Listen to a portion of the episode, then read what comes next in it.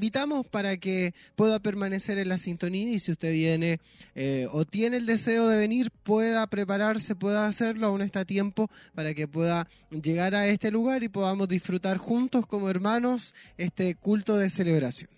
Así es, y recuerde que en pocos minutos estaremos también transmitiendo en vivo a través de Facebook para que ustedes también puedan estar revisando la página de Televida y de esa manera eh, darle me gusta a esta publicación, compartirla también.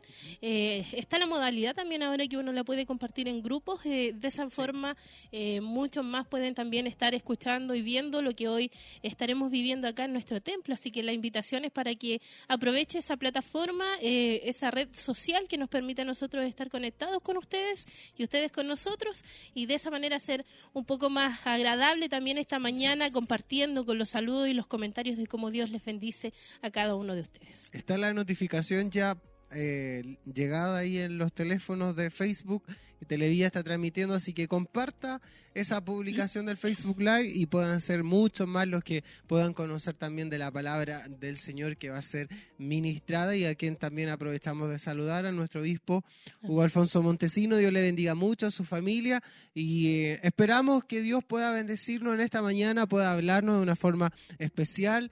Eh, hemos salido ya de alguna forma del ambiente del aniversario, donde también Dios nos ministró, Dios nos bendijo.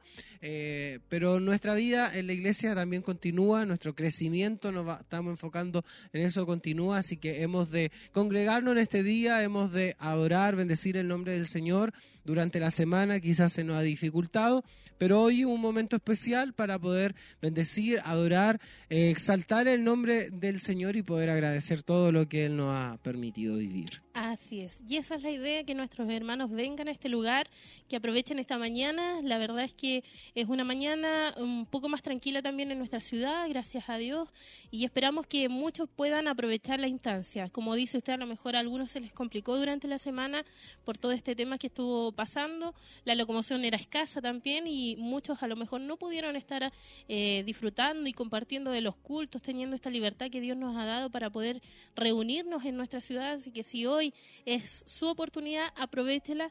Dios nos ha dado este día hermoso, a pesar a lo mejor de ser un día nublado y a puertas a lo mejor de caer lluvia, pero es, hermoso porque lo ha entregado Dios y nos permite Él respirar, abrir nuestros ojos, ver a nuestras familias, saber que están bien y, y eso es motivo de alegría, de gozo en nuestro corazón, así que la invitación es que usted venga, traiga también todos esos motivos por los cuales dar gracias al Señor y venir también con ese corazón a entronizar el nombre de nuestro Dios. Yo creo que eso es lo que nos convoca en esta mañana, adorarle a Él, bendecirle y como el nombre de nuestro culto lo dice, es un culto de celebración a Dios. No importa lo que estemos viviendo, lo que está sucediendo, todo está en las manos del Señor y nosotros solamente adoramos y engrandecemos el nombre del que nos salvó y del que nos da la oportunidad de hoy de poder estar acá. Así es. Usted vi lo decía, el clima está un poquito eh, raro, extraño, pero son gotitas nomás que puedan caernos una lluvia torrencial de invierno y que no nos asuste, mm. sino que con gozo, con alegría podamos levantarnos y venir al templo a adorar, bendecir el nombre del Señor, que es una mañana de día domingo, el cual muchos de nosotros lo dedicamos eh, para poder estar en presencia del Señor. Así que no se pierda esta oportunidad de poder llegar a este lugar, acá Barros Aranas 436, y le invitamos, las puertas del templo están abiertas y no sé si hay imágenes del templo de lo que está ocurriendo allá abajo para conocer el ambiente de cómo se está formando. Veíamos a través de eh, RCN Invita, nuestro hermano ahí bien relatados. Eh, veían, veíamos también a gran parte de nuestros hermanos llegar y ahí en imágenes de Televida vemos al grupo Renuevo también preparándose eh, estando todo dispuesto, listo para poder adorar, bendecir el nombre del Señor y en instante ya dar comienzo a lo que será este culto de celebración. Volvemos a recordar, nuestro hermano Michael Mendoza estará en la coordinación de este culto. Así es, hermoso grupo ahí, hermosa imagen también de nuestros hermanos llegando a este lugar, un poco con una... Bien alegres los Sí, bien contentos ellos y un, y un número más grande y creciente de hermanos, así que a nosotros nos alegra poder verles a ellos, estar acá también esperando poder iniciar el culto, ya son las 10 con 5 minutos, pero usted que viene de camino, no se preocupe, apure nomás sus pasos y venga acá a compartir con nosotros en nuestro culto de celebración. Ya ha subido al altar nuestro hermano Michael, así que en pocos minutos vamos a dejar también con ustedes lo que está sucediendo y de esa forma ya comenzar con este ambiente hermoso en Dios, en poder adorarle, exaltarle. Así que usted solamente anímese, porque sabemos que Dios ha sido bueno con nosotros, ha sido misericordioso y hoy en esta mañana nos reunimos todos juntos en esta iglesia, en este templo, para agradecer a Él lo que Él ha hecho en cada una de nuestras vidas. Él sigue siendo fiel hasta este día, sigue siendo fiel y agradecemos a Dios por esa fidelidad. Así es, y si usted se viene integrando a la sintonía, este es el culto de celebración y le damos la bienvenida a todos nuestros hermanos que están ahí sintonizando recién la radio, la televisión. Y no queremos perdernos ningún instante de lo que va a ocurrir en este culto de celebración, momentos de oración, de alabanza, la palabra del Señor que a eso pasado de las 11 de la mañana nuestro obispo ya está predicando la palabra del Señor. Así que no se pierda ningún instante y los vamos a dejar entonces con este estos primeros instantes, estos primeros momentos de este culto de celebración. Miramos nuestros rostros, cerramos nuestros ojos y en señal de reverencia ante el Señor vamos a orar ante su presencia. Amén, Padre, en el nombre de Jesús. A esta hora de la mañana nos presentamos delante de tu divina presencia, agradecido, Dios mío, por tu protección, agradecido Dios mío por tu misericordia, agradecidos Padre eterno porque nos has guardado, nos has protegido, tu mano, tu brazo Señor se ha extendido para nosotros, para nuestras familias. Queremos agradecerte Señor porque nos permite llegar a tu casa de oración, porque nos permite llegar, Dios mío, delante de ti Señor y podemos postrarnos delante de tu presencia. Queremos ser hombres, mujeres, Señor, agradecidos, hijos tuyos agradecidos, Señor, por todo lo que tú, Señor, nos has dado, porque nos has guardado, porque nos has protegido, nos has acorazado, Señor, en medio de, de toda la incertidumbre. Señor, en esta hora queremos agradecerte, queremos comenzar esta reunión. Queremos comenzar este servicio de adoración, de alabanza a tu nombre. Permítenos, Señor, unirnos cada uno de nosotros en un solo sentir, en un solo con un solo corazón, Señor, y el de expresar palabras de gratitud, palabras, Dios mío, de agradecimiento delante de tu presencia, porque creemos con todo nuestro corazón, Señor, que tú has sido bueno.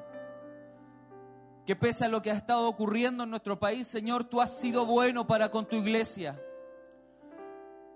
Gracias Señor, porque hoy día Señor, muchas de las iglesias a nivel nacional que quizás no han podido reunirse, hoy día Señor, están reuniéndose, se están congregando y nos vamos a unir Señor como un solo cuerpo, como una sola iglesia, levantando tu nombre en alto y diciendo Señor que solo tú tienes el poder, tienes la autoridad, Señor eterno, y mereces toda la gloria, toda la honra, Padre eterno. Y todas las cosas están en tu mano. Padre, en esta hora queremos agradecerte y pedir, Dios mío, tu bendición, tu dirección. Y que nuestras mentes, nuestros corazones, Señor, te lleve, Señor, todo desasosiego, toda preocupación Trae paz y calma a nuestros corazones en esta hora. Padre, en el nombre poderoso de Jesús, pedimos tu bendición. Sea usted obrando, Señor, y ayudando a nuestros hermanos que van a estar en la puerta, en los pasillos, cada uno de tus hijos e hijas que estarán entonando alabanzas a tu nombre. Señor, utilízalos, úsalos para tu gloria. Padre eterno, y así cada uno de nuestros hermanos quienes estarán cumpliendo una labor, desempeñando una función dentro de tu casa de oración, Señor. Y aquellos, Señor, que han llegado, Señor, con tristeza en sus corazones, con alguna preocupación, que tu presencia sea un bálsamo en esta hora Que tu presencia, Señor, sea un bálsamo en esta hora, Padre eterno, llevándose toda aquella inquietud y colocando esa paz maravillosa que solamente tú, Señor, puedes dar. En esta hora nos levantamos, Señor, de esta oración, dándote toda la gloria a ti, Señor. En el nombre del Padre, del Hijo y del Espíritu Santo, Señor. Amén y amén, Señor. Gloria sea tu nombre, Señor. Le invito a ponerse en pie, por favor, y a darle toda la gloria al Señor. Amén.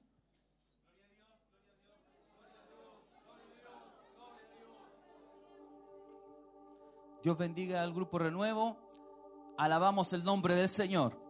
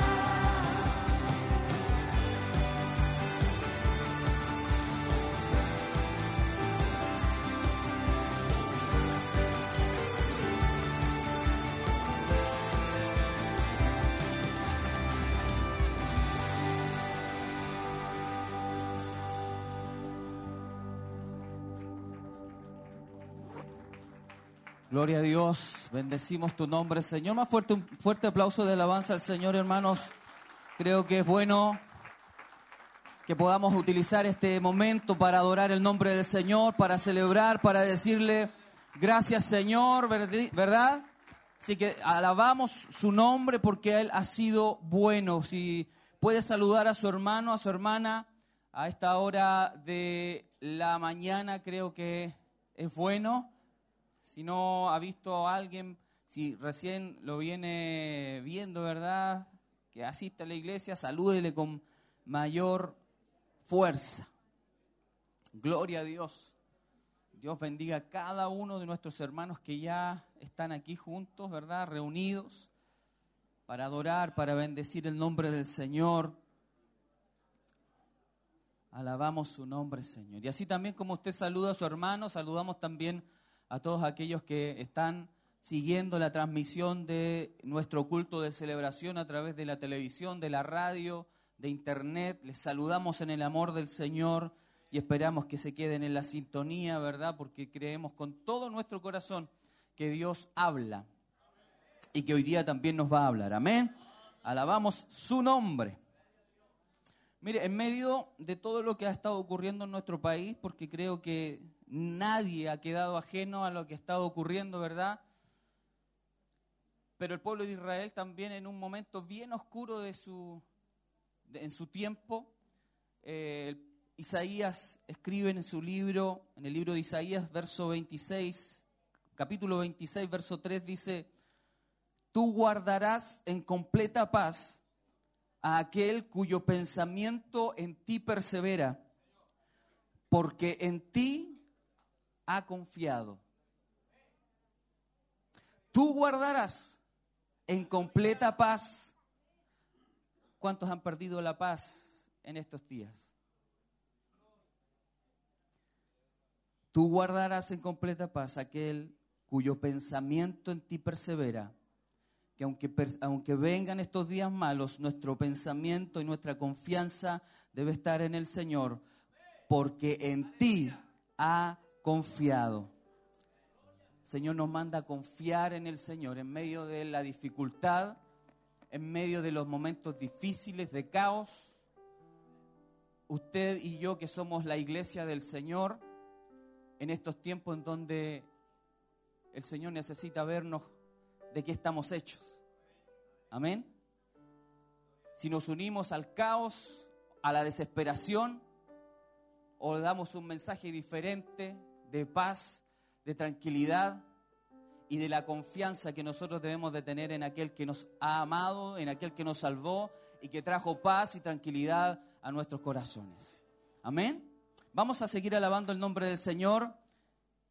Dios bendiga el grupo Renuevo y con gozo, con alegría, iglesia amada, levántese, póngase en pie, seguimos bendiciendo el nombre del Señor.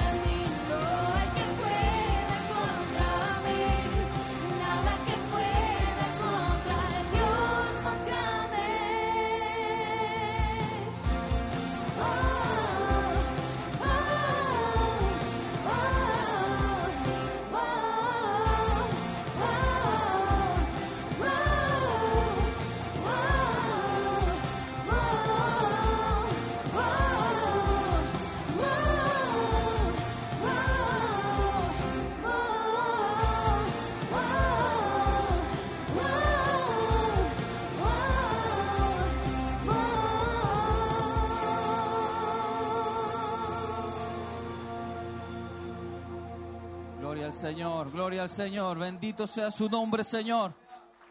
Aleluya. Gloria a Dios.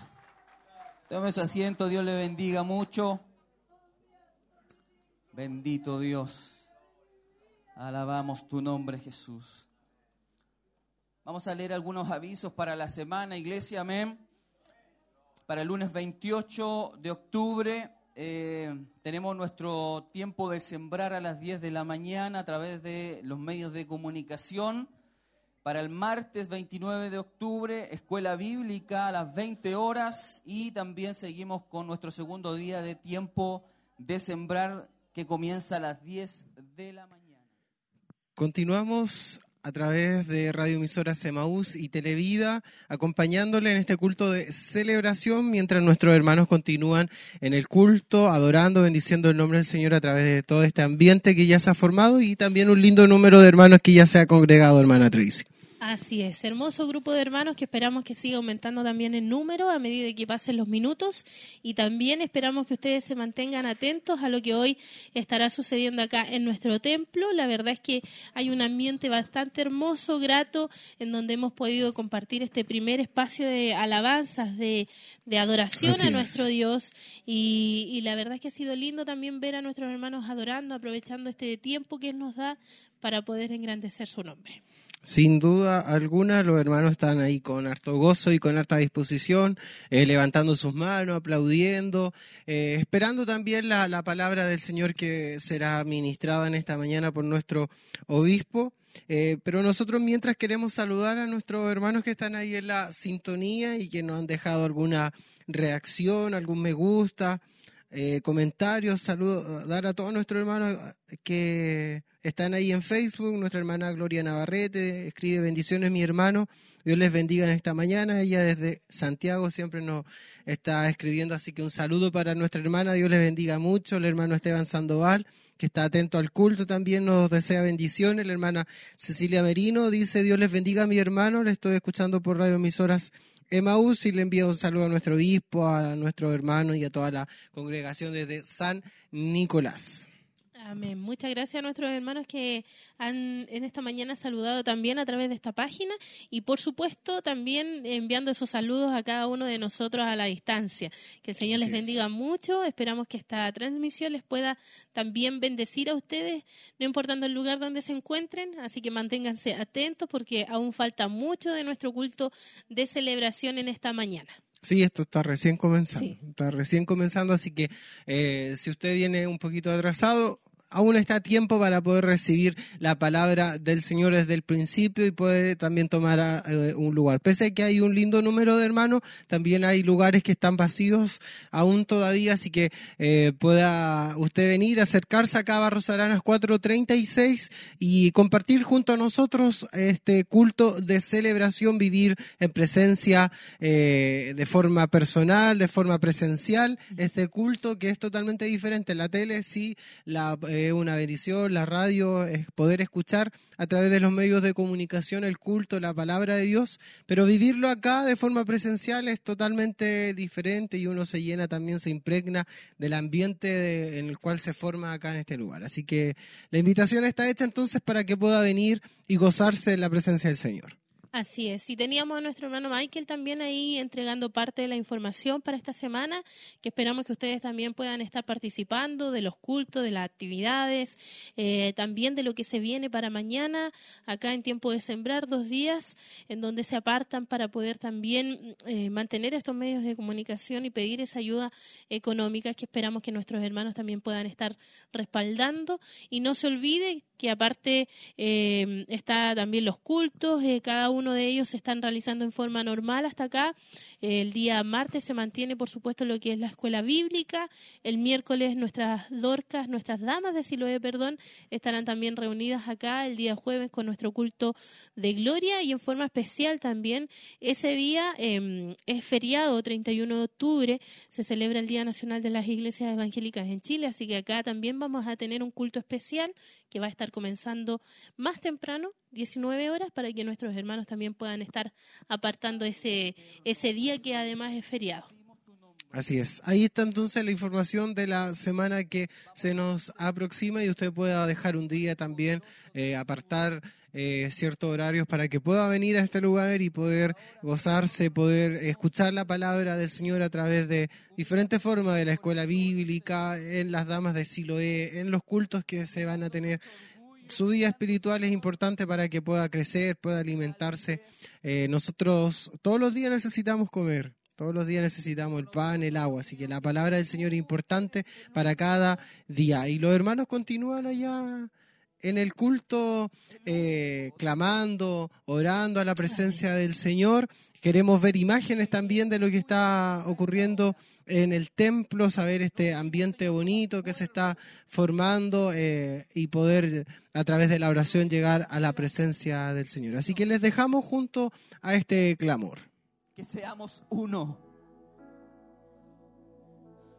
Nos unimos en esta hora, Padre, en oración, en un clamor, Padre eterno, por nuestra nación. A esta hora, Señor, hay miles de iglesias que están orando también por esta, eh, por esta petición, Señor.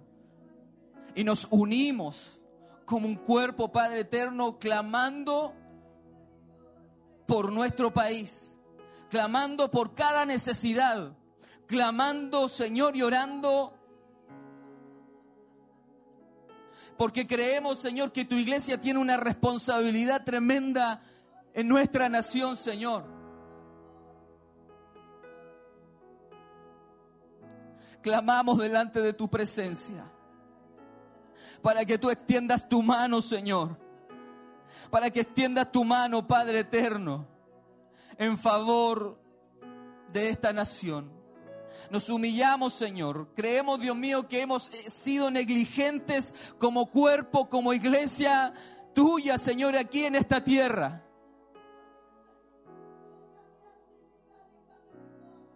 Perdónanos. Perdónanos, Señor. Perdónanos, Padre. Oramos en una forma especial, Señor. Hoy día donde todos tienen algo que decir. Hoy día donde todos tienen la solución a los problemas. Hoy día donde todos, Señor, exigen. Clamamos ante tu presencia, Señor, para que tú ilumines, ilumines, Señor, la mente, ilumines el corazón de aquellos que hoy están gobernando, Señor. Que tu mano se extienda en favor de los gobernantes. Que traigas la calma, que traigas la paz que hoy necesita nuestra nación. Dios y Padre, en el nombre poderoso de Jesús. Oramos, Dios mío, para que tú te muevas, Señor, en el Congreso, en la Cámara de Diputados, senadores, en todos los legisladores, Padre Eterno. Clamamos, Señor, un pueblo se, se une, Señor, para que tú obres por aquellos que nos gobiernan. Por aquellos que están en eminencia. Rogamos, Dios mío, que tú traigas la solución, que traigas la solución y que nuestra nación pueda, Señor, estar en paz. Y no olvidarnos, Dios mío, que todas las cosas que ocurren ocurren por un propósito y el propósito tuyo, Señor, lo vemos claramente. Que tu iglesia se una, que tu iglesia se humille delante de ti y que busquemos de tu presencia. Que nos unamos, Señor, como un cuerpo. Que ya basta, Señor, de individualismo, de orgullo, de prepotencia sino que podamos buscarte a ti, Señor. Y que podamos ser, Señor, la luz y la sal que esta tierra necesita. Ayúdanos, Señor. Ayúdanos a hacer esa luz y esa sal, Señor, que este, esta nación, nuestro país necesita.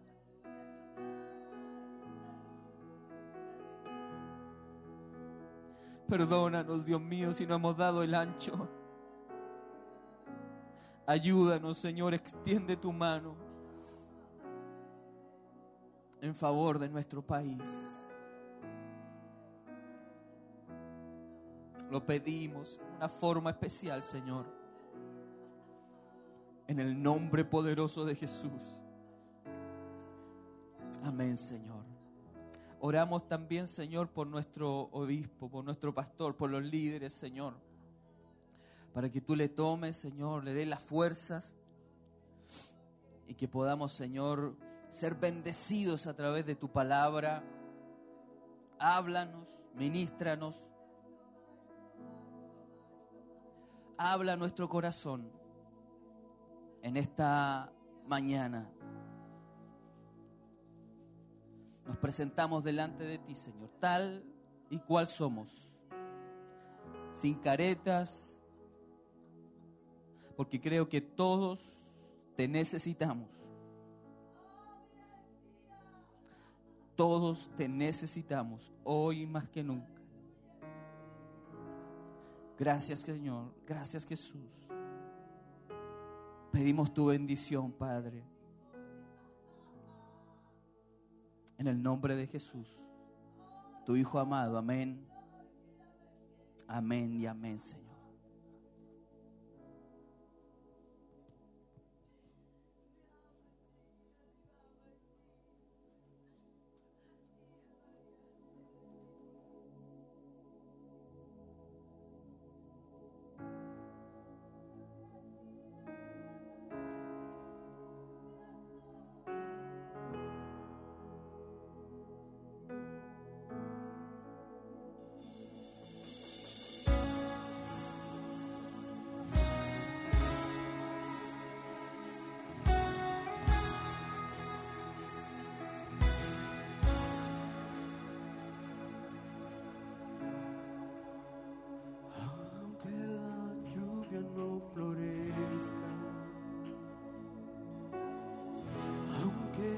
Sol no amanezca,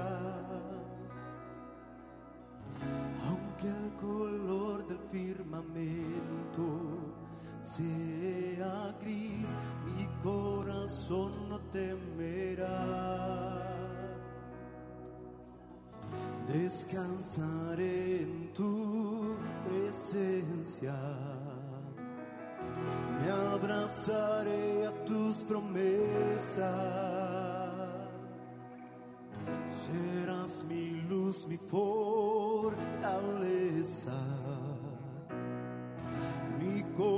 Corazón no temerá.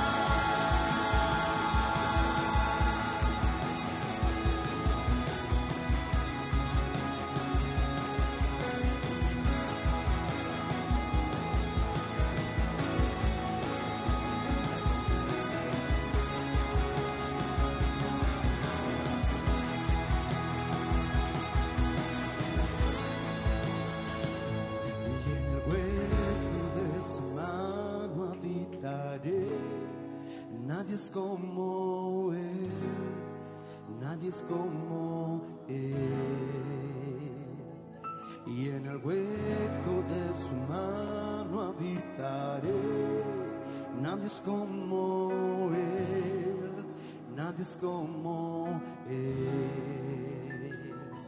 Y en el hueco de su mano habitaré.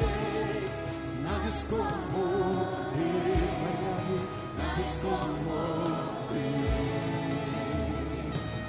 en el hueco de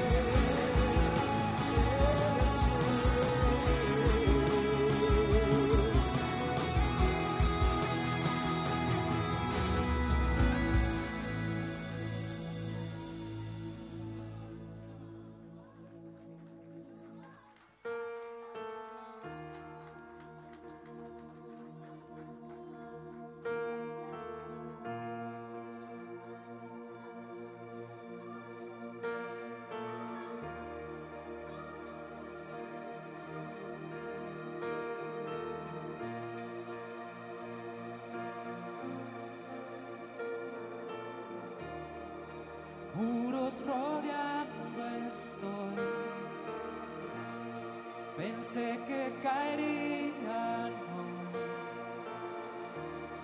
mas nunca me has fallado, Dios.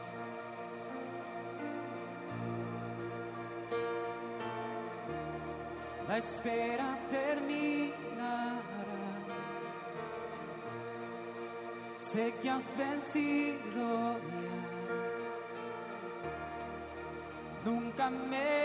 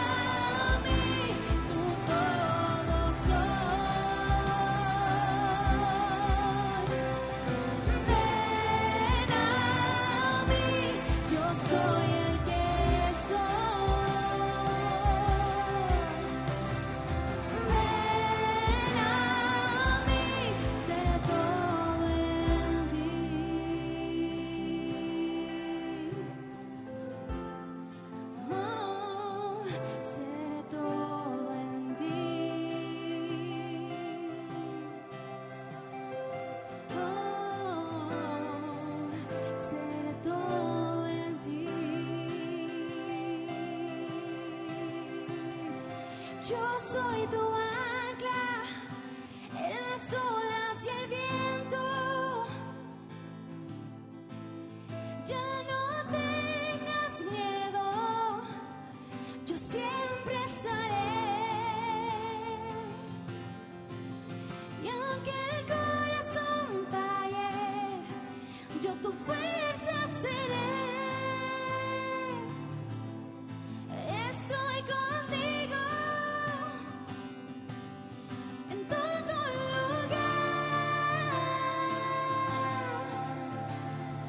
Yo soy tu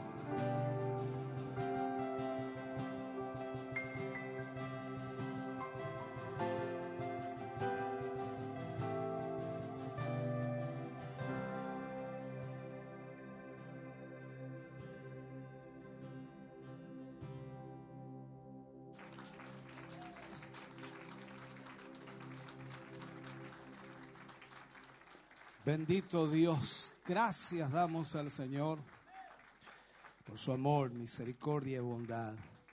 Si puede saludar a su hermano, a su hermana que tiene a su lado, tiéndale la mano, salúdele. damos muchas gracias al Señor por tenerles acá en esta mañana. Agradecemos a Dios el que podamos reunirnos, estar juntos para alabar y glorificar el nombre del Señor. Bendito sea el nombre del Señor. Aleluya. Gracias damos al Señor. Bendito Dios.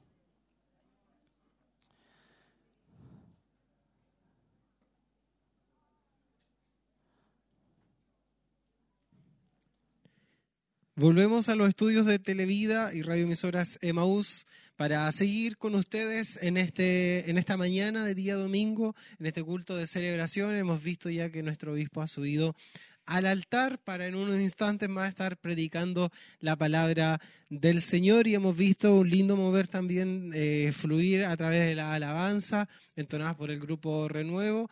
Bajé un poquitito eh, y se veía un ambiente bonito, un buen número de hermanos congregados, el templo está casi lleno y, un, un ambiente hermoso que estaba fluyendo ahí de la presencia del Señor. Así es, había un lindo ambiente, también acá se podía escuchar ahí a los hermanos y ver, por supuesto, la adoración de cada uno de ellos y esperamos que ustedes también estén eh, disfrutando de la alabanza, de aprovechar también de, cantar al Señor, de entonar, por supuesto, la alabanza que el Grupo Renuevo también canta al Señor y todos juntos unirnos en, ese, en esa adoración, en ese cántico. Eh, sabemos de que mm, eh, es importante que nosotros como iglesia también podamos adorar al Señor. Dios nos ha hecho con esa, nos ha creado con, con, el objetivo de que como iglesia, como pueblo del Señor, le adoremos, le exaltemos, le engrandezcamos a Él y reconozcamos también quién es Dios. Y muchas de estas alabanzas no, nos adentran a ese ambiente, interpretan lo que nuestro corazón siente y es por eso también vemos el fluir en este lugar de su presencia moviéndose en cada uno de nosotros. Manténgase atento a la sintonía, manténgase atento a cada momento que estamos viviendo en este lugar. No se pierda esta oportunidad. Hoy hay un mensaje también para nuestras vidas. Teníamos a nuestro obispo hace, algunos minutos también con nosotros acá, eh, dándonos también a conocer el tema, el título que hoy él va a estar, por supuesto, eh, eh, usando para adentrarnos en este mensaje que nos comentaba ahí, que es muy profundo, así que a nuestros hermanos a poner mucha atención. El tema lleva por título Bajo la unción y va a estar en el libro de Mateo capítulo 11, versículo 29 de la serie Espíritu Santo.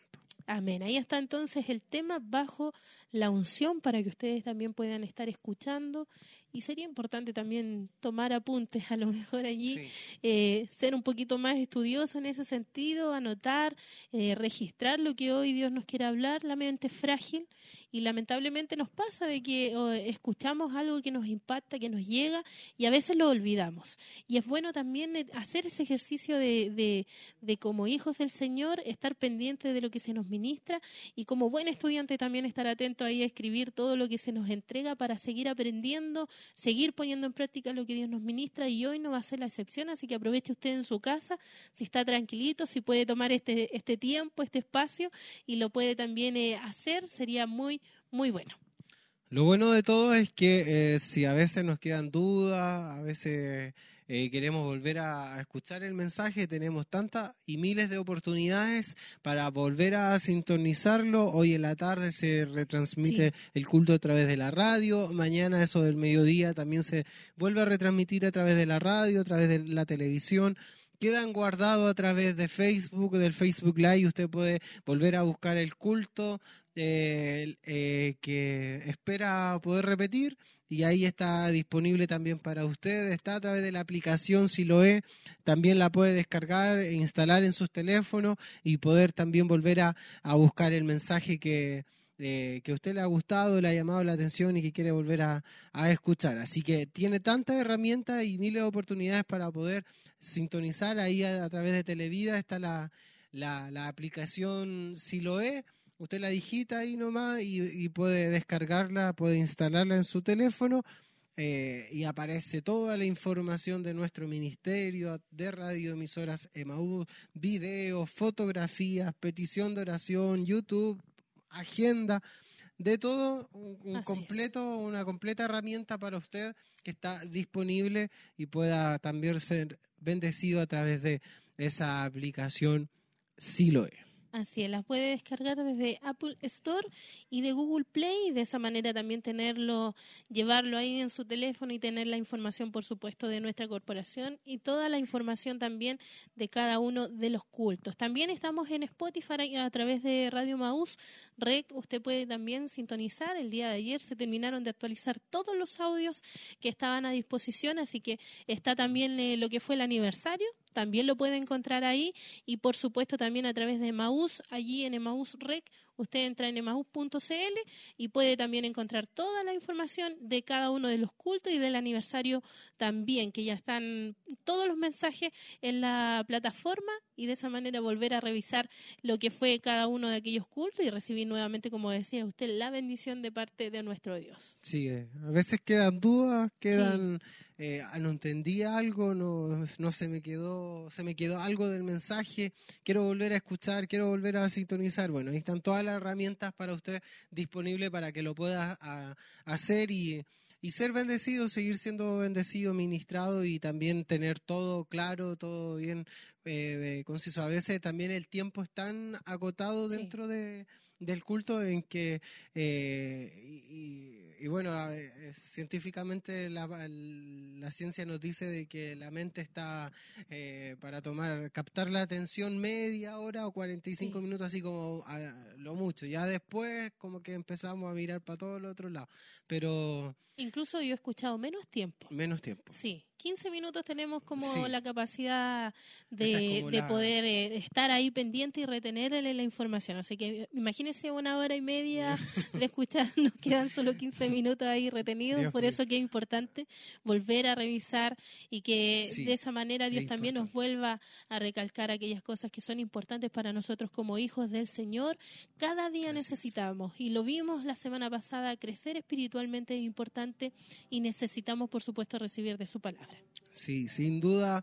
Eh, hoy más que nunca nosotros debemos crecer, debemos madurar eh, en, el Evangelio. No sabemos lo que eh, puede venir más adelante. Vivimos, estamos viviendo una crisis social tremenda, grande en nuestro país y es necesario que nosotros también nos acerquemos más a Dios, podamos crecer a través de la palabra de Dios, en oración, en todo lo que esto significa.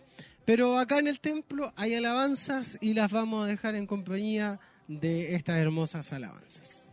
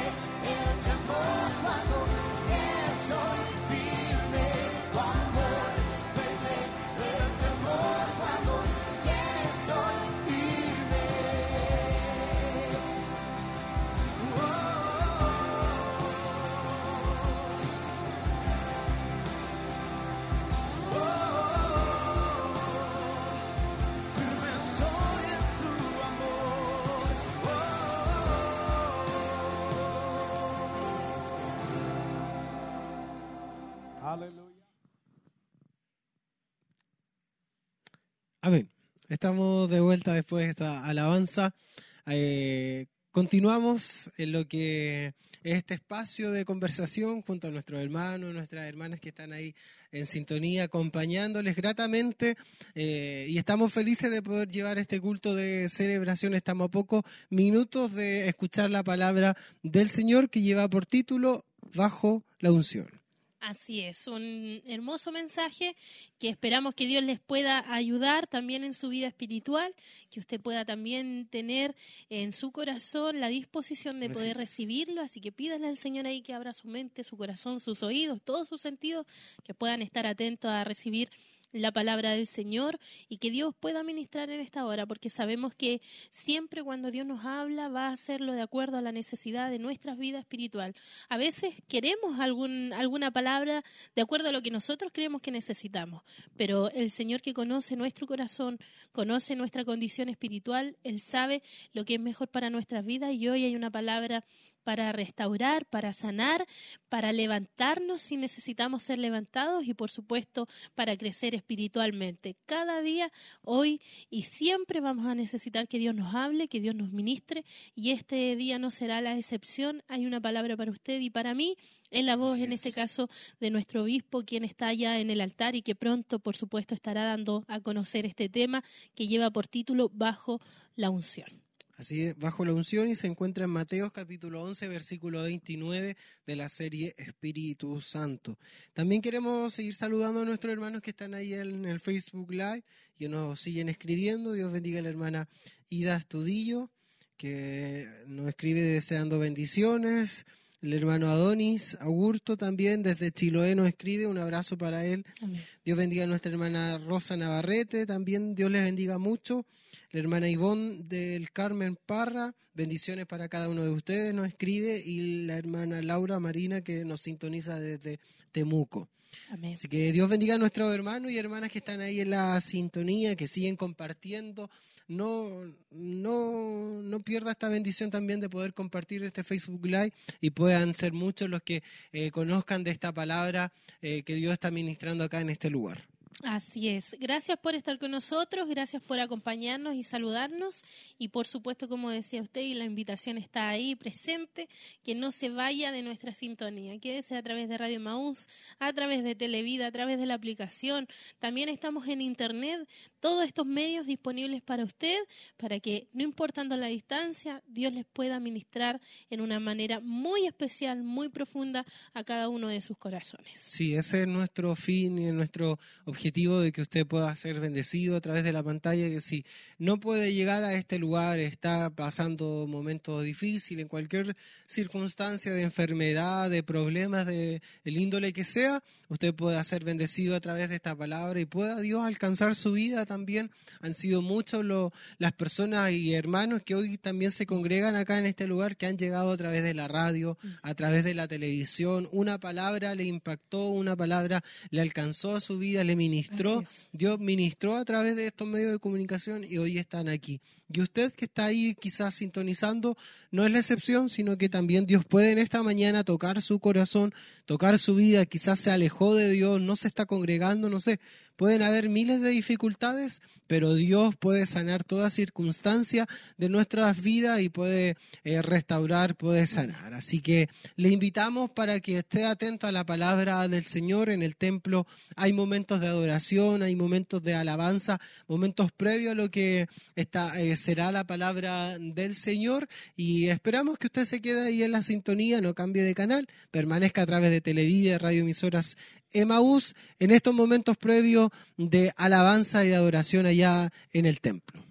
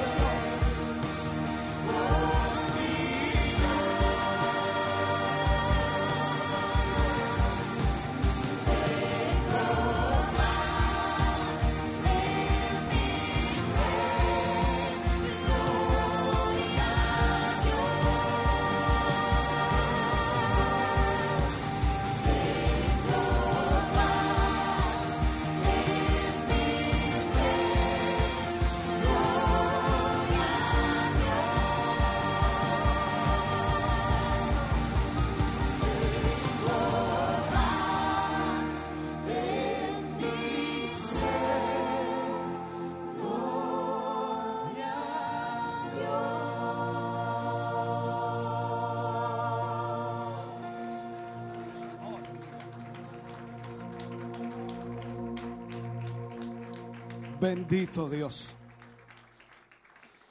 Aleluya. Gracias Jesús. Si tiene su Biblia, por favor.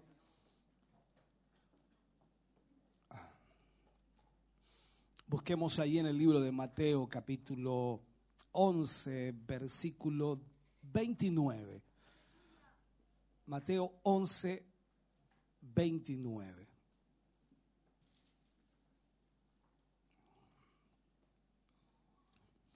Vamos a hablar de un tema que se necesita poner mucha atención,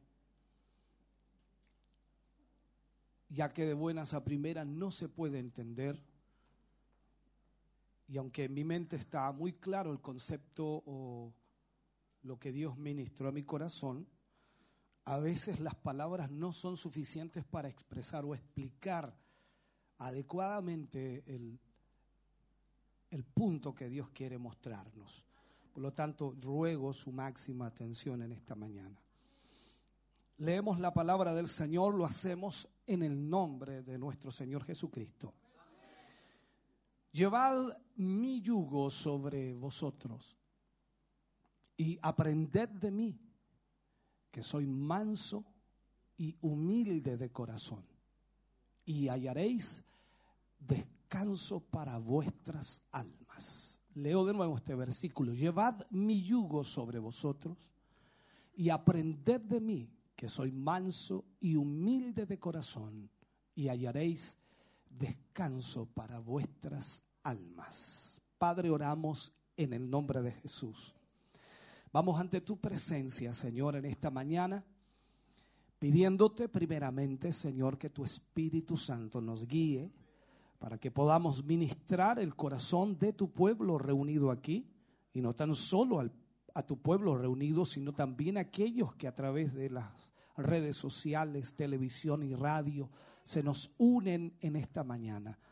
Sea tu palabra, Señor, esclareciendo, ordenando, dirigiendo nuestra vida, enfocándonos, Señor, en tu propósito esencial. Señor, yo te ruego en esta hora que tu palabra se revele, tu palabra pueda, Señor, llegar a la mente y corazón de cada uno de tus hijos para que podamos entender cuál es nuestra posición y cuál debe ser nuestro caminar. En el nombre de Jesús pedimos esa bendición tuya para la gloria de Dios. Amén y amén, Señor. Fuerte ese aplauso de alabanza al Señor. Aleluya. Gloria a Dios. Puede sentarse, Dios le bendiga. Trataré de ser bastante eh, cuidadoso y y, lento también en lo que vamos a expresar, cosa que usted pueda ir ordenando esta temática en su mente y en su corazón y que pueda salir de este lugar con un concepto bíblico claro en su vida. Eso es lo que está en mi deseo. Vamos a hablar en el día de hoy, usar como título bajo la unción, bajo la unción. Detallaremos, por supuesto, acerca de esto. El versículo que acabamos de leer es un versículo bastante conocido por nosotros y que es aplicable. Aquí está hablando acerca de Jesús. Y Jesús está hablando a sus discípulos, planteándoles esta realidad. Y de esta forma también Jesús plantea lo que Él hace, lo que Él realiza. Una de las cosas principales que debemos nosotros aprender es que todo lo que Jesús hacía debemos hacerlo nosotros. Jesús es el ejemplo perfecto. Pablo tenía toda la razón cuando decía, imitadme a mí, porque yo imito a Cristo. Entonces, Jesús aquí plantea en este versículo lo que significa ser un creyente, ser un hijo de Dios y de esta manera entonces habla de que si nosotros aprendemos de Él, y llevamos su yugo, llevad mi yugo sobre vosotros. Entonces nosotros hallaremos descanso para nuestras almas. Hay algunas citas que quiero marcarle para ir enfocando esta temática. Juan capítulo 1, versículo 51, habla y dice de esta manera, y le dijo, de cierto, de cierto os digo, de aquí en adelante veréis el cielo abierto y a los ángeles de Dios que suben y descienden sobre el Hijo del Hombre. Estaba hablando una vez más Jesús acerca de él y de lo que sucede en su vida. Vamos a otra cita para que sigamos entendiendo un poquito más. Mateo 3, 16. Mateo 3, 16. Allí dice, y Jesús, después que fue bautizado, subió luego del agua, y he aquí, ¿qué sucedió? Los cielos le fueron abiertos y vio al Espíritu de Dios que descendía como paloma y venía sobre él. Me sigue, por favor. Juan 1.4, mire lo que dice, y quiero marcar esta cita. Dice, en él, hablando de Jesús, en él estaba la vida, y la vida era la luz de los hombres. Seguimos en la palabra del Señor. Quiero leerle varios versículos para que entendamos el contexto. Romanos 8, versículo 2. Romanos 8, versículo 2 dice, porque la ley del Espíritu de vida en Cristo Jesús me ha librado de la ley del pecado y de la muerte. Aquí estamos viendo varios puntos los cuales vamos a tocar. Y la última cita que quiero tocar para poder enfocarme en la temática, segunda de Corintios capítulo 3 versículo 16 al 18. Segunda de Corintios 3 16 al 18. Dice, pero cuando se conviertan al Señor, el velo se quitará. Porque el Señor es el Espíritu. Y donde está el Espíritu del Señor, allí hay libertad. Por tanto, nosotros todos, mirando a cara descubierta, como en un espejo la gloria del Señor, somos transformados de gloria en gloria, en la misma imagen como por el Espíritu del Señor. Amén. Ahora, ¿por qué he leído todos estos versículos? Porque en realidad debemos entender algo. Cristo es la gran lección Toda la palabra de Dios nos muestra a Jesucristo. Y Cristo es la gran lección y el gran maestro pasa a ser el Espíritu Santo en nuestra vida. Por algo Jesús también dijo, cuando venga el Espíritu, Él os guiará a toda verdad y a toda justicia. Entonces, la enseñanza no es objetiva, sino subjetiva. En el sentido es que nos enseña acerca de Cristo. O sea, la enseñanza no es sobre cosas, sino hacia el interior de lo que es la vida del hombre para que Cristo pase a ser una parte de nosotros. O no una enseñanza teórica, sino por experiencia. Lo que el Señor quiere que nosotros entendamos aquí es que toda la escritura enfoca en Jesús, enseña de Jesús y todo lo que el creyente debe hacer es aprender de Jesús. Y aquí entonces vemos que Jesús tenía la cualidad extraordinaria y maravillosa de la unción que estaba sobre él. Entonces lo primero que debemos analizar nosotros es el significado de la unción. Yo sé que la iglesia cristiana, y creo la mayor parte de los cristianos, predicadores sobre todo, enfocan mucho acerca de la unción y que la unción está sobre nosotros y que la unción de Dios y que la unción está aquí y que la unción llegó y que la unción va a llegar, que en fin. El punto aquí es necesitamos entender bíblicamente lo que es el significado de la unción. El versículo que leíamos, uno de los tantos que habla en Mateo 3, 16, enfocaba eh, que desde ese momento, o sea, Jesús le habla a, los que estaban allí y dice que desde ese momento el Señor Jesús vio los cielos abiertos y el Espíritu de Dios que descendía. O sea, cuando estamos hablando que Jesús va al, Jordán a ser bautizado en las aguas, desde ese momento en adelante comienza la unción a estar sobre él. Desde ese momento en adelante. Cuando vemos cuál es el significado de la unción del Espíritu Santo, es nada más ni nada menos que el Espíritu Santo asumiendo su lugar como Señor absoluto en la vida de Cristo. Debemos entender algo. Yo, yo sé que para algunos es un poco contradictorio. Pareciera que Jesús tenía la autoridad para moverse, hacer y disponer de su vida o de su tiempo y hacer lo que él quería porque él era el Hijo de Dios. Pero aquí vemos algo diferente en la escritura.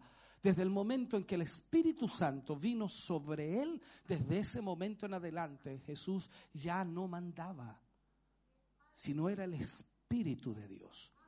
Quiero que entendamos esto. Cuando hablamos de la unción del Espíritu Santo, hablamos del gobierno del Espíritu en la vida del creyente. Y esto significa entonces que el, el Señor Jesús, lleno del Espíritu Santo, estaba siendo comandado, guiado, dirigido, enfocado por el Espíritu de Dios. O sea, el Espíritu Santo asumía su lugar como Señor absoluto de la vida de Jesús. La unción de Dios conlleva, hermano querido, el señorío absoluto del Espíritu Santo en la vida del creyente. El Espíritu Santo pasa a ser el Señor de nuestra vida. Pero ¿cuál es el problema de los creyentes hoy día? Todos queremos el Espíritu Santo para nuestro beneficio. Todos queremos el Espíritu Santo para que Él nos llene y nos dé ciertos talentos, dones, autoridad para nosotros hacer. Cuando en realidad el Espíritu Santo viene para tomar el control, el dominio y el señorío absoluto de nuestra vida. ¿Qué significa esto? En la vida de Cristo, mirando la vida de Jesús, significa que todos los otros señoríos, lo voy a plantear así para que lo entendamos, todos los otros señoríos han sido depuestos y dejados de lado. O sea, ahora solamente el señorío del Espíritu Santo era el que mandaba ordenaba o guiaba al Señor Jesús. Entendamos esto. El señorío de nuestra propia vida debe ser quitado. El señorío de nuestra propia vida. Esto es decir, ¿qué quieres tú? Eso debe ser quitado. Cuando el Espíritu Santo viene sobre nuestra vida, ya no es lo que tú quieres. Por eso Pablo dijo, ya no vivo yo, nos cuesta entender y comprender esto. La iglesia quiere ser llena del Espíritu. La iglesia quiere tener la unción de Dios. La iglesia quiere hacer cosas para Dios. Pero aquí no se trata de hacer cosas para Dios, sino que se trata de hacer lo que Dios quiere que nosotros hagamos. Entonces, todo señorío debe ser quitado. Y el señorío de nuestra propia vida si el Espíritu está en nuestra vida, ya no existe, ya no está. Tiene que ser quitado, tiene que ser depuesto y dejado de lado. El señorío de nuestras mentes. Por eso Pablo también le escribe a los corintios y les habla, dice que tengamos una misma mente, un mismo parecer. Pensemos por un momento nosotros si tenemos una misma mente, si tenemos un mismo parecer, si deseamos o anhelamos lo mismo. Entonces, si tenemos un solo espíritu y hay un espíritu de Dios que guía a la iglesia, a los hijos de Dios, debiera entonces ser un solo pensamiento. No dos ni tres, un solo pensamiento. Entonces, el señorío de nuestras mentes debe ser dejado de lado. El señorío de nuestras voluntades debe dejar debe ser dejado de lado. O sea, nuestros propios deseos deben salir y deben estar primando los deseos del Señor. El señorío de Cristo, el señorío del Espíritu Santo. Todos los demás señoríos deben ser quitados. Eso fue lo que pasó en Jesús. Cuando Él fue al bautismo en las aguas del Jordán, que nosotros sabemos lo que eso significa y simboliza, es muerte, sepultura y resurrección. Eso es el nacimiento, una nueva vida. Desde ese momento Jesús quedó bajo la unción de Dios, bajo la unción del Espíritu Santo. Y leemos luego después, después de ese momento, el Espíritu le llevó al desierto. La pregunta que puedo hacerte en esta mañana es, ¿dónde te ha llevado el Espíritu a ti? Esta es una realidad que debemos analizar. El señorío de todo otro interés o todo otro deseo o anhelo en nuestra vida, toda otra influencia es considerado totalmente ajeno a la voluntad de Dios. Lo que el Espíritu Santo viene a hacer a nuestra vida es ser Señor de nuestra vida. Y es un señorío el cual Él no va a compartir. No es un señorío compartido contigo, conmigo, con nuestros deseos o anhelos, sino es un señorío absoluto, sin reservas. Eso fue lo que pasó en Cristo. Entonces, cuando miramos el ministerio de Jesús, ahora entendemos por qué Él llegó hasta la muerte de cruz a pesar de todo lo que experimentó y vivió. Tú y yo nunca podremos ser fieles a Dios si no dejamos que el Espíritu Santo sea el Señor de nuestra vida. Vamos a lidiar con nuestros conflictos, con nuestros problemas, con nuestros deseos, con nuestros anhelos, con nuestros sueños, con todo lo que hay en nuestro pensamiento y corazón y nunca vamos a permitir que el Espíritu nos gobierne. Pero si permitimos, si dejamos todo aquello de lado y permitimos que el Espíritu nos gobierne, entonces automáticamente estaremos en la voluntad perfecta de Dios.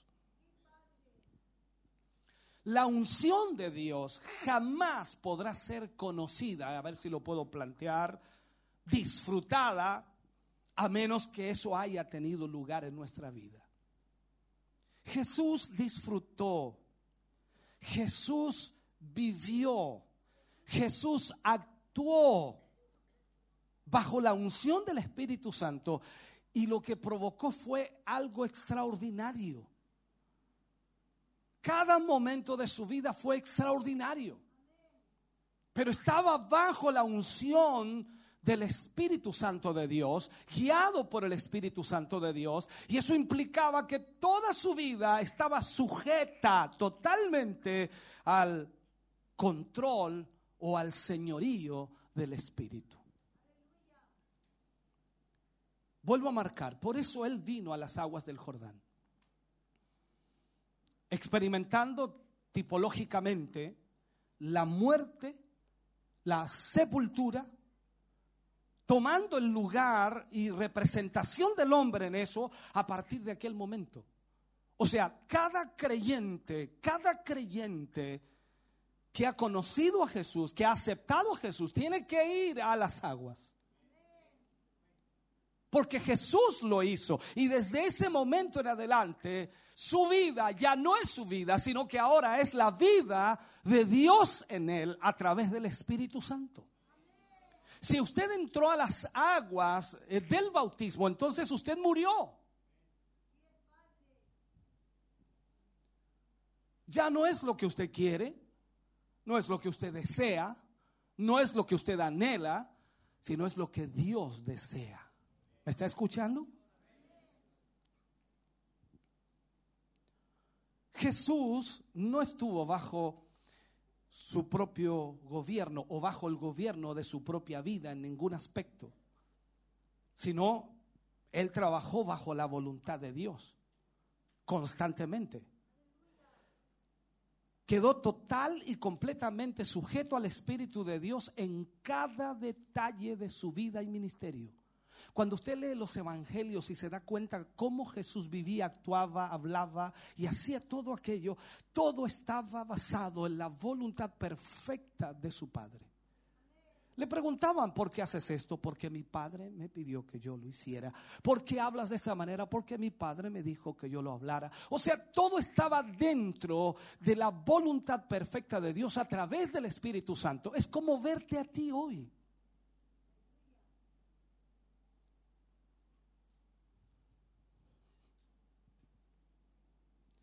La sepultura del Jordán o el bautismo en agua estableció la anulación, a ver si puedo plantearlo, la anulación o el fin de cualquier otro señorío en la vida de Cristo. Y el bautismo en agua en nuestra vida debe plantear exactamente lo mismo. La muerte o el quitar o la anulación de cualquier otro señorío independiente de Dios. O sea, totalmente tiene que quedar anulado.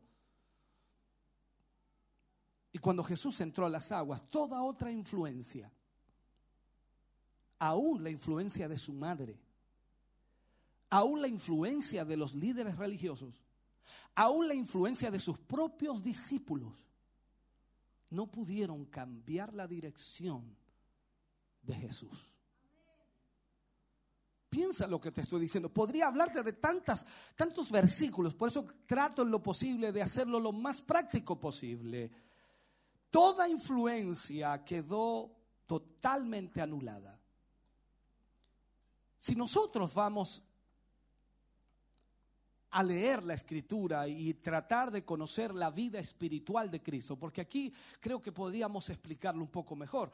Si tratáramos de conocer la vida espiritual de Cristo, porque Él tenía una vida espiritual, y, si tratamos de conocer la vida espiritual de Cristo en los evangélicos, en, los evangélicos nos vamos a dar cuenta de algo que, que era increíble, hermano querido. Era esa posición que Él tenía o que él se mantenía con tenacidad en cada momento. Él nunca dejó de hacer la voluntad de su padre.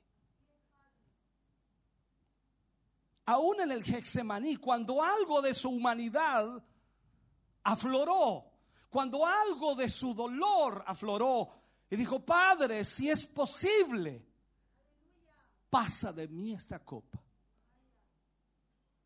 Pero luego agrega y dice, pero que no se haga mi voluntad, sino la tuya.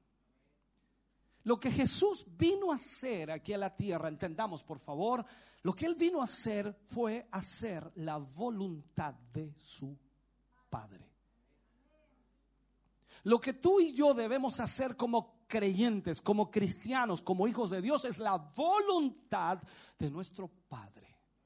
Pero ¿cómo conocemos la voluntad de Dios? Solamente a través del Espíritu Santo y su palabra. Eso es lo que necesitamos. El Espíritu nos guiará a toda verdad y a toda justicia. La palabra de Dios será revelada a nuestra vida a través del Espíritu Santo. O sea, necesitamos estar bajo la unción. O sea, nos damos cuenta entonces que estar bajo la unción no es ese tiritón que nos pueda dar o ese, esas lenguas que de repente podemos hablar o todo ese tipo de cosas eh, extrasensoriales que nosotros podemos imaginar, sino que estar bajo la unción es estar bajo la voluntad perfecta del Padre.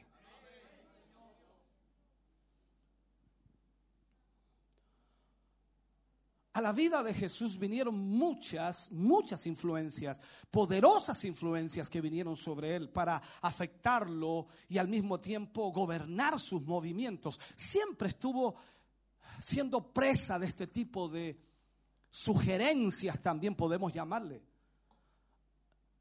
Toda la fuerza del infierno se levantó en contra de él y en, y en un desafío abierto, hermano querido, en un asalto abierto de Satanás. O sea, en el sentido de que era necesario que tenía que suceder así. ¿Para qué? Para que él se mantuviera en la voluntad del Padre. La idea de Satanás era que Jesús hiciera ciertas cosas que lo desviaran de la voluntad del Padre. El mismo Satanás vino al desierto para tentarlo en tres oportunidades, tres oportunidades. Tú puedes decirme y puedo plantearlo, no, yo también hemos sido tentados por el enemigo. Hemos sido tentados por Satanás. Se nos ha aparecido el mismo diablo frente a frente y nos ha tentado. Satanás quería que Jesús se desviara del propósito de Dios, aunque Satanás no sabía con, con, perfección o con total claridad cuál era el plan de Dios, pero la idea era desviarlo. La idea era que Jesús sintiera la necesidad de salvar su propia vida que Jesús sintiera de alguna forma que él también tenía una causa la cual podría seguir paralelamente al propósito y plan de Dios. Para que él decidiera o desistiera de llegar a la cruz. A veces el mismo Satanás, y usted y yo lo hemos leído una y otra vez, se vestía, se vestía con argumentos y persuasiones por medio aún de sus propios discípulos. Cuando Pedro se le acerca y le dice, no vayas a Jerusalén, te van a matar. ¿Qué dijo Jesús? Apártate de delante de mí, Satanás. eres piedra de tropiezo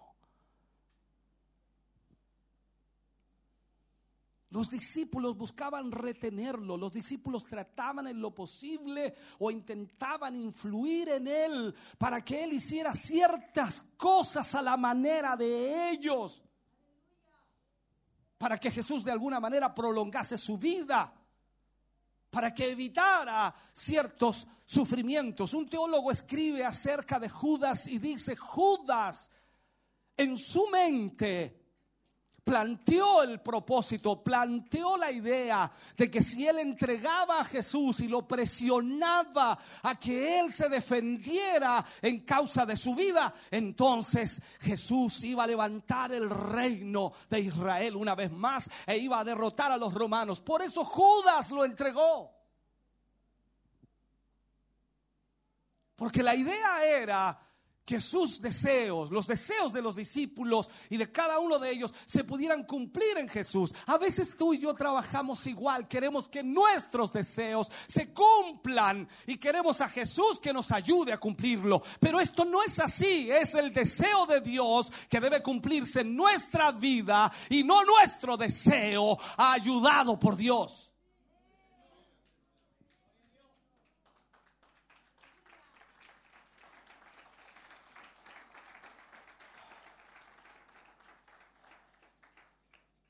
Desde todas las direcciones la influencia sobre Jesús estuvo constantemente. Muchos de los consejos eran aparentemente sabios y buenos. Hoy tenemos a una cantidad de iglesias que ha perdido el norte, que ha perdido el enfoque, que ha perdido la visión, que ha perdido, que se ha salido de la gracia y aún más ha perdido la unción de Dios, o sea, el gobierno del Espíritu Santo. Ya no saben qué hacer ni cómo hacerlo. Hoy día están abogando de alguna manera por poder plantearle al presidente los requerimientos de la iglesia evangélica. Ayer me enviaban un video donde teólogos en Santiago se reunieron, una cantidad enorme para plantearle al presidente lo que la iglesia requiere. La iglesia no requiere nada más ni nada menos que el Espíritu Santo en ella. No necesitamos gobiernos cristianos, no necesitamos países que sean gobernados por cristianos. Necesitamos que el Espíritu Santo gobierne nuestra vida para que el control de Dios esté en nosotros.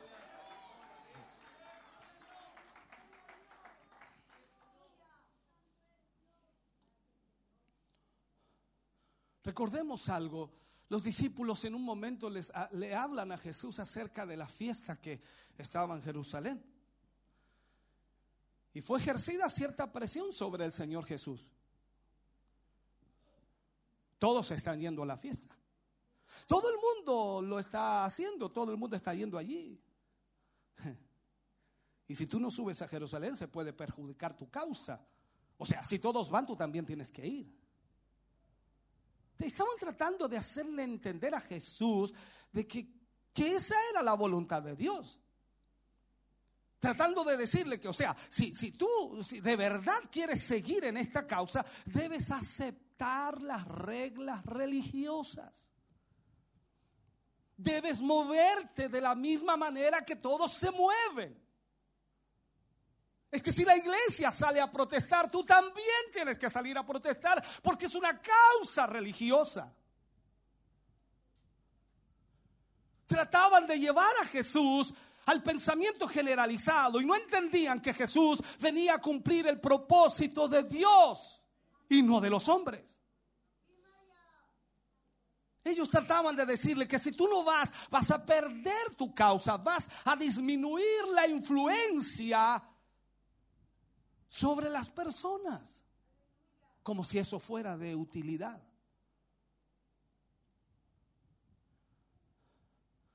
La influencia del Evangelio, la influencia del poder de Dios, la influencia de la unción sobre la vida del hombre es extraordinaria.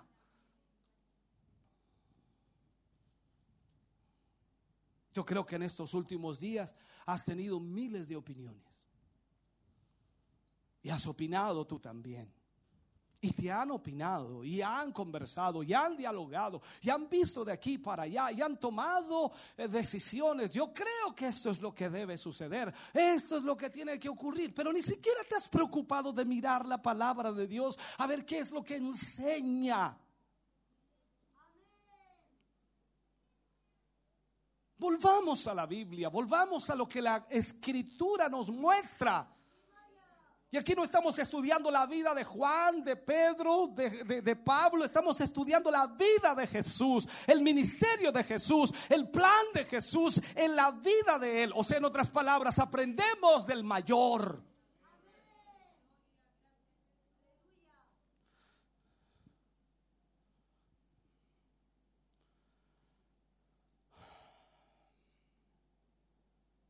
Si tú tienes una causa de Dios en tu corazón, si has sido alcanzado, tocado por el Señor para hacer algo, para hacer la voluntad de Dios, el éxito de eso, de la voluntad de Dios en tu vida es lo más importante.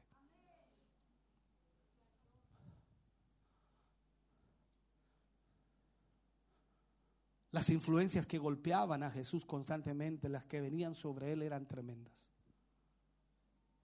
Pero aún así, ¿recuerdas a Jesús en la fiesta de bodas? Eh, ¿Qué quería su madre? Ya, Jesús, ya, eh, haz algo pues. Ah, ¿Qué le dijo él? ¿Qué tienes conmigo, mujer? Aún. Lo tenía clarita. ¿Tú? Haga su lado que estoy lleno de la unción. Cuidado, ¿qué quieren? No, él tenía clarito, no ha llegado mi hora. Jesús no estaba gobernado por él mismo, el Espíritu Santo lo gobernaba. Por eso Él dijo, os conviene que yo me vaya, porque si yo me voy, mi Padre os enviará el consolador y Él estará con vosotros hasta el fin. O sea, el control de la iglesia de hoy debe estar bajo la unción del Espíritu Santo.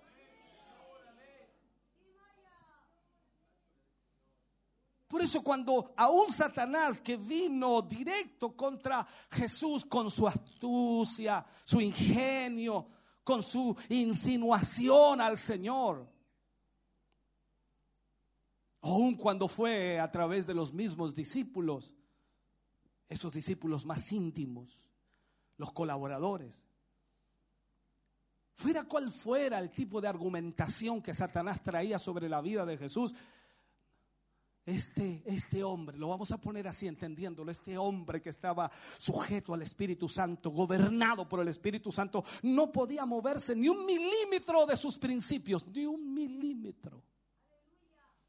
Esto era que le gustara a Pedro, que le gustara a Juan o no, o que le gustara a cualquiera de los discípulos o no lo que él hacía. Él no se movía ni un centímetro. Por eso es cuando la gente comenzó a irse, ¿se recuerda? La gente comenzó a irse cuando Jesús comenzó a, predicarles y hablarles del reino de Dios y la gente comenzó a encontrar que era mucho, era demasiado, mucha exigencia y algunos se van. Señor, dura es tu palabra, le dijo Pedro. Jesús, ¿qué le dijo a ellos? ¿Esto os ofende? ¿Quieren irse también ustedes?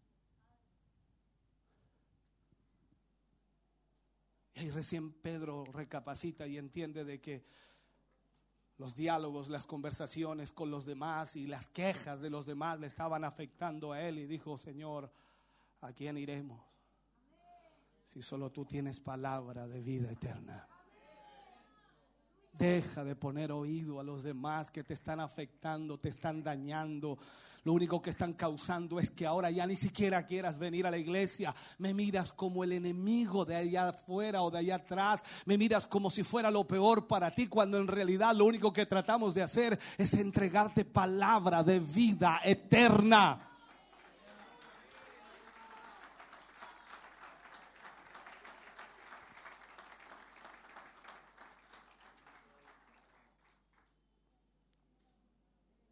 Recuerda a Jesús cuando él dice y lee del libro de Isaías. El Espíritu de Jehová está sobre mí y me ha ungido. Después de leer esos pasajes, él dice, hoy se ha cumplido esta escritura delante de vos. Querían matarlo. Mira eso. Él dice, yo estoy bajo la unción. Él estaba diciendo, yo estoy comprometido con la soberanía absoluta del Espíritu Santo. Y no me puedo mover de esa soberanía, no me puedo salir de ese propósito. Pase lo que pase, suceda lo que suceda, o cueste lo que cueste.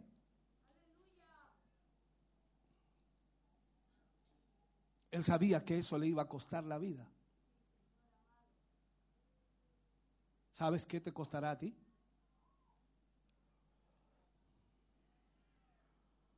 Él sabía que le iba a costar su influencia. Tú dices que no, claro que sí, lo dejaron solo. Todos se fueron, lo abandonaron. Él sabía eso. Él sabía que le iba a costar su reputación, lo iban a colgar del madero desnudo como un homicida como un maldito. Le iba a costar su reputación. Le iba a costar todo lo que él defendía.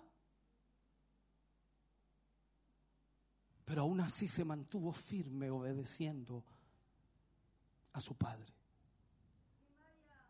Tú y yo no tenemos idea de lo que eso significa.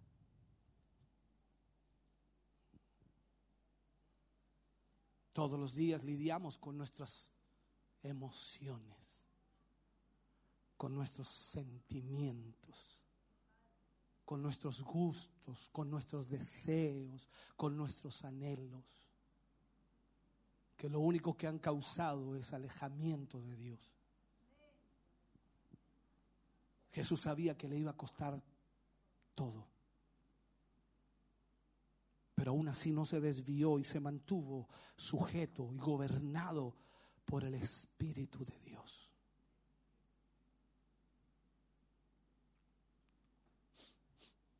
Por eso es que cuando hablamos de la unción, ni siquiera sabemos de lo que hablamos. El pensamiento del Padre era lo más importante para Jesús. No hago nada que el Padre no me diga. Llévalo a tu vida por un momento, un instante solamente. Llévalo, llévalo y trata de buscar y hurguetear en tu propia vida cuántas veces has estado sujeto realmente al Padre. ¿Cuántas veces has puesto tu vida totalmente bajo la dirección del Espíritu Santo? Jesús nunca se desvió de la voluntad de su Padre. En todo momento Él se mantuvo dentro de la voluntad de su Padre. O sea, Jesús decía, yo no hago nada que no esté seguro, que no esté claro, que no esté consciente de que viene del Padre. Si no viene del Padre, no hago nada. Aunque parezca bueno, aunque parezca lógico, aunque parezca moralmente bueno, no me interesa. Si el Padre no me confirma, no me lo dice, no hago nada.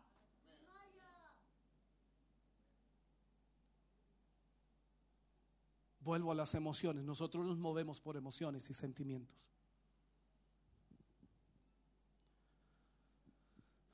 Jesús rechazaba cualquier cosa hasta que supiese en su espíritu lo que el Espíritu de Dios testificaba o quería que hiciera. O sea, Jesús vivió en conformidad con, con esta ley. Había una ley en su vida, era obedecer a Dios. Este principio, vamos a agregarlo mejor, el principio de la autoridad absoluta, el gobierno, el señorío de la unción sobre él. El Espíritu Santo lo gobernaba totalmente. Aleluya. Para eso había llegado la unción, para gobernarlo. ¿Tú quieres la unción de Dios? ¿Tú crees que va a llegar para que todos te miren y dicen, oh, el predicador tremendo, es un tremendo predicador, déjame tocarlo? No, no, la unción va a llegar para gobernarte totalmente.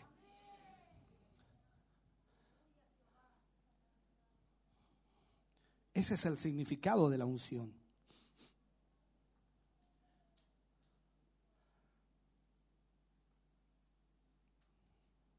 ¿Te has preguntado realmente por la unción del Espíritu Santo en tu vida? ¿Estará esa unción sobre tu vida? ¿Te has preguntado por qué pides la unción del Espíritu Santo? ¿Te has preguntado por qué la anhelas? ¿Con qué fin le pides a Dios que te llene del Espíritu Santo? ¿Será solo para que tú puedas ser usado?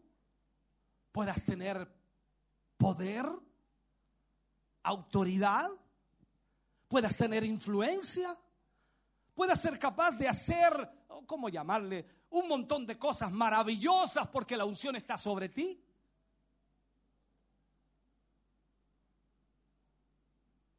¿Para qué pides la unción de Dios?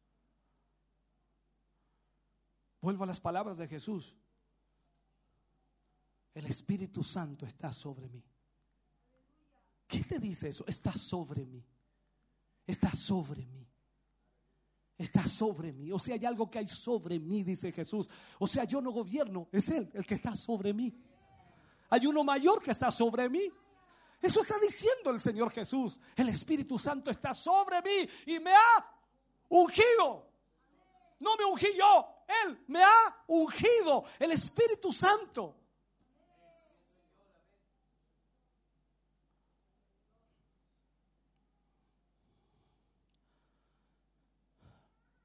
Lo primero que la unción significa, hermano querido, es que no podemos hacer nada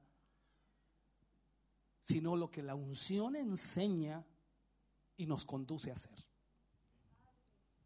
Usted puede decir, estoy lleno de Dios, estoy, tengo una unción ahora, me siento hermano con una unción que puedo hacer cualquier cosa. No, no, no, no, no, no.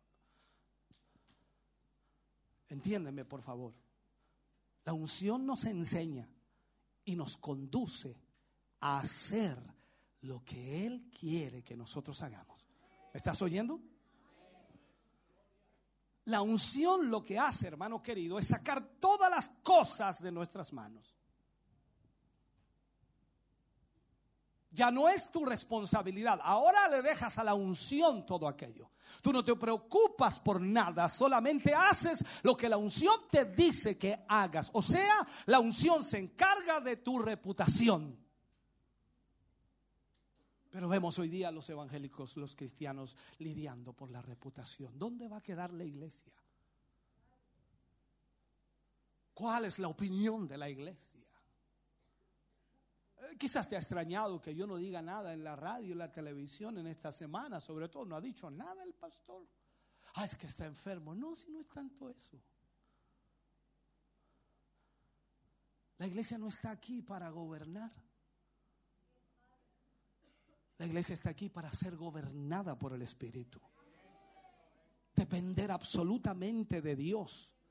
Pueden caerse los reinos, pueden caerse presidentes, pueden dañar esta nación como ellos quieran, pero tú y yo dependemos de Dios, dependemos de la unción del Espíritu y nuestra reputación está en las manos del Espíritu. La unción se encarga de la finalidad misma, del propósito de Dios en tu vida.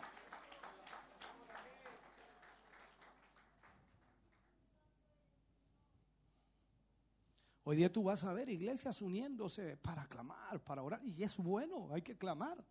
Pero cuando yo voy a la Biblia, la iglesia primitiva no se iba a las plazas ni a las calles a clamar. Se iba a un lugar secreto.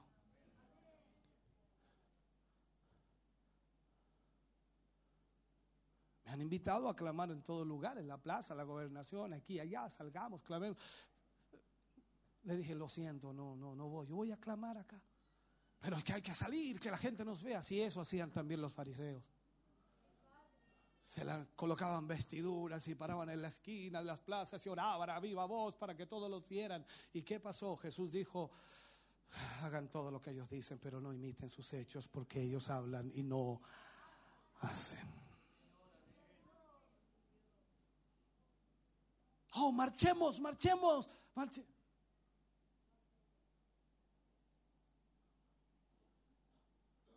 Debieras preguntarle al Espíritu Santo si quieres que marches. No, pero es que todo lo están haciendo. ¿Y qué? O sea que Jesús tenía que hacer todo lo que todos los demás hacían. No.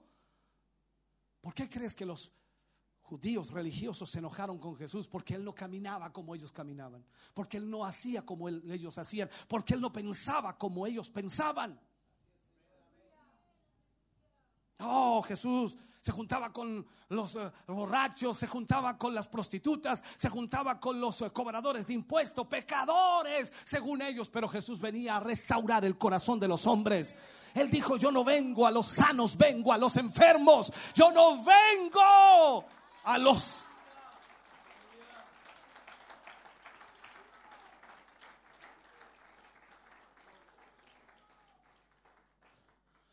Por eso que la unción sobre Jesús asumió el control completo de su vida. Y a partir de, ese momento todo quedaba, todo quedaba en las manos del Espíritu Santo. ¿Te pondrías tu vida en las manos del Espíritu Santo? Eh, a ti te preocupa tu reputación, no sé, cosa que... Si hay algunos aquí incluso dicen, no me vaya a tocar el Señor y me vaya a hacer danzar como la hermana. Ay, ¿qué va a decir la gente? Si te preocupa tu reputación es porque estás terriblemente perdido. Déjale eso en las manos del Señor, que haga lo que Él quiera contigo.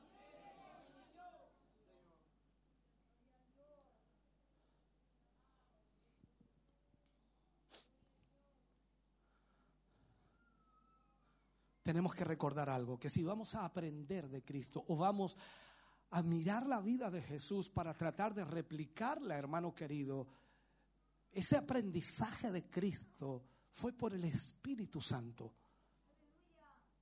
Lo que Jesús hizo, lo hizo en el poder del Espíritu Santo. ¿Me estás escuchando?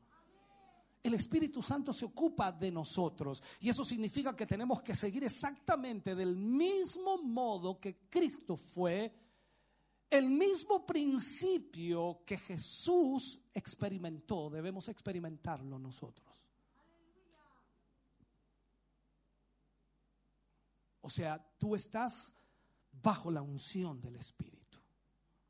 O, tú debieras estar bajo la unción del Espíritu. El Espíritu debe guiarte. Y esto no es un asunto eh, como, algunos eh, espirituados y como que... No, no, no, no, no, no, no, no, no. Tu corazón, tu mente, Todas tus capacidades son controladas por el Espíritu de Dios. Es ahí cuando tu odio desaparece, tu celo desaparece. Es ahí en donde todo lo que te, molesta, te hostiga, te, te enrabea, desaparece. Porque el Espíritu Santo está en control y ahí comienzas a sentir diferente. Ya no es tu pensamiento, es lo que Dios dice en su palabra.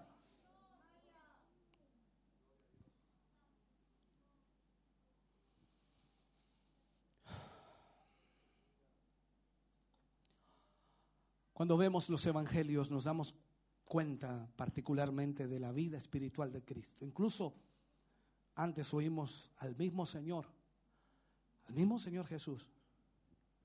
Él dice, el Hijo no puede hacer nada por sí mismo.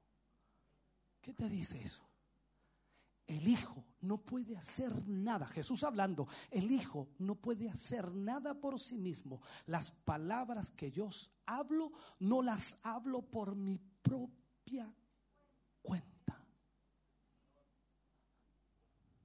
Controlado totalmente por el Espíritu. Ese cuando tú vas a abrir tu boca, eh, si no es el Espíritu, cállate mejor. Porque cuando nosotros abrimos nuestra boca, hermano, creamos conflictos, problemas, encendemos bosques. Jesús decía, las obras que yo hago no son mías. El Padre que mora en mí, te estoy citando la Biblia, el Padre que mora en mí, Él las hace. el hijo no puede hacer nada por sí mismo.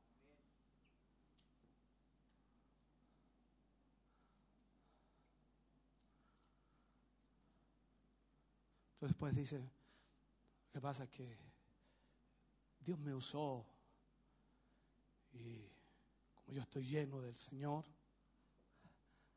Dios me usó. Pero es una frase cliché, te estás tirando flores solo, estás orgulloso, eh, ¿Cómo lo hice, hermano? ¿Cómo me salió? ¿Cómo estuve? ¿Cómo, cómo se sintió? ¿Me estás oyendo? Eh, busca a Jesús en algún momento cuando le preguntó a la gente cómo estuvo el sermón del monte, discípulo. ¿Cómo quedaron con esa? ¿Ah? O sea, Tú no ves a Jesús actuar así. Jesús era humilde.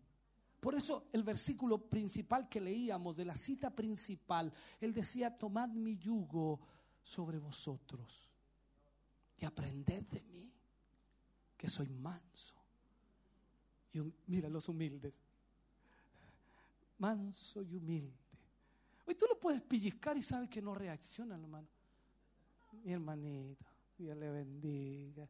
No, hermano, pellizca uno al lado capaz que te saque la nariz de un golpe.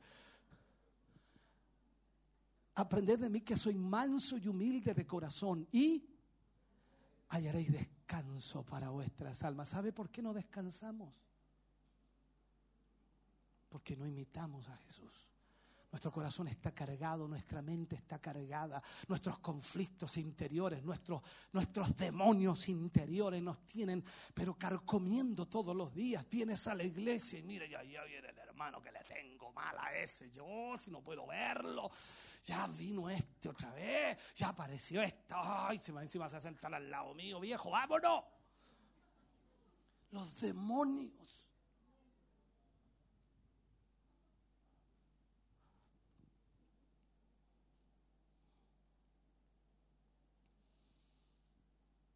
Sabes que hay un lado negativo de la unción. Para nosotros hay un lado negativo. Mientras que el lado positivo se puede resumir en una palabra. Solo el Padre orando. El lado negativo es que nosotros no queremos ser gobernados. ¿Quién quiere ser gobernado? ¿Ah? ¿Qué quiere ser gobernado? Sobre todo cuando miramos la escritura y dice por ahí, casadas estad sujetas a vuestros maridos. Ya les voy a hablar de eso y les voy a enseñar eso, ¿ya? Prometo que se lo voy a enseñar.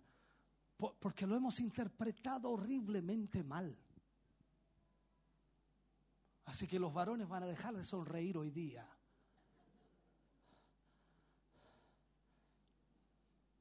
Ahora, Tal vez sea una idea un poco diferente a lo que tú has oído o has escuchado. ¿Por qué? Porque lamentablemente cuando hablamos sobre la unción, aquella que hemos tenido, recibido, experimentado. Oh, hermanos, el culto estuvo tremendo, se sentía la unción, fluía la unción, la unción llenó la casa.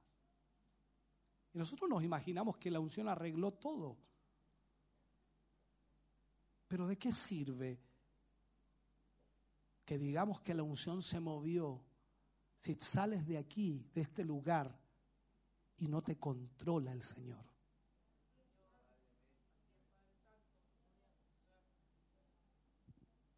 Ser ungido por el Espíritu Santo es extraordinario. Cuando vemos el ministerio de Jesús, era extraordinario. Los prodigios, los milagros, lo maravilloso de la vida en Cristo, es extraordinario. Y Jesús le dice a sus discípulos, mayores obras que estas haréis.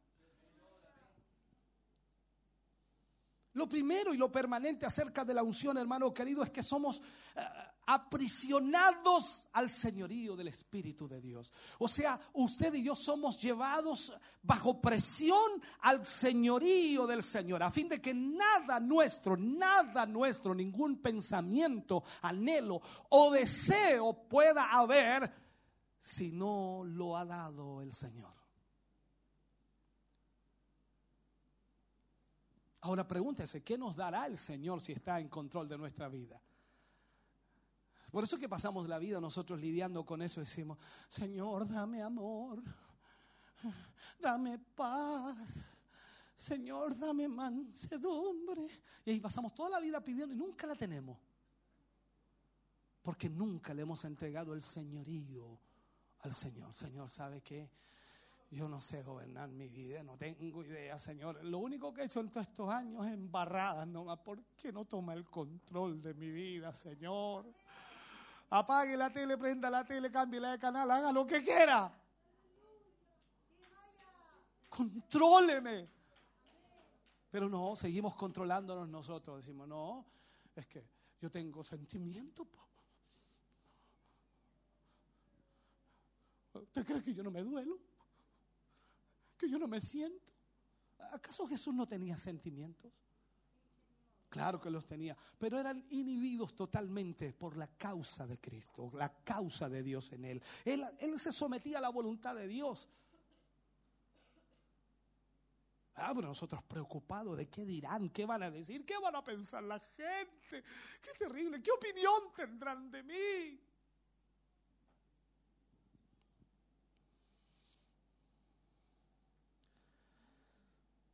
Hermano querido, nada, nada debe haber en nosotros si no es de Dios.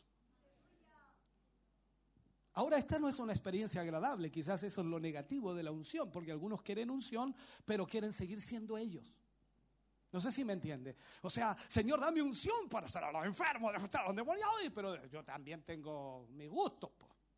Yo también tengo mi, mi deseo, mi anhelo, yo también tengo mi carácter.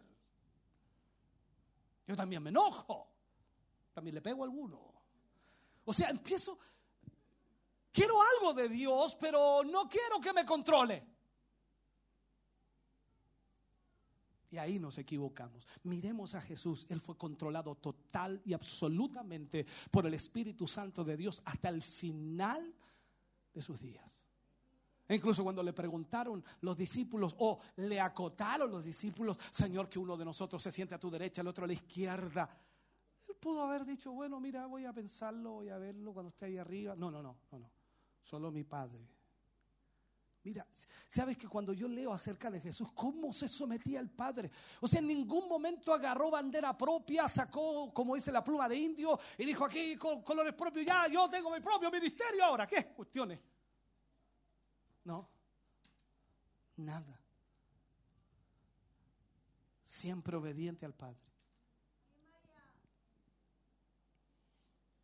Entonces esta no es una experiencia agradable, ¿no?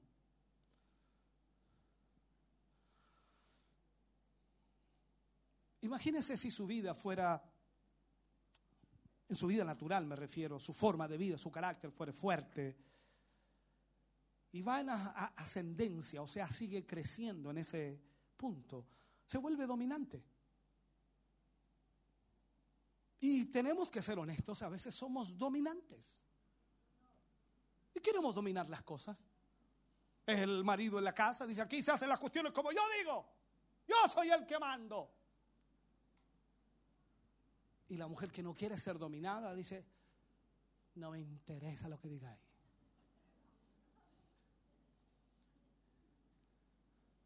Si seguía así, no comí. O sea, nos volvemos dominantes. Nadie quiere ser gobernado, nadie quiere ser dominado. ¿Por qué? Porque ese es el espíritu que gobierna nuestra mente y corazón.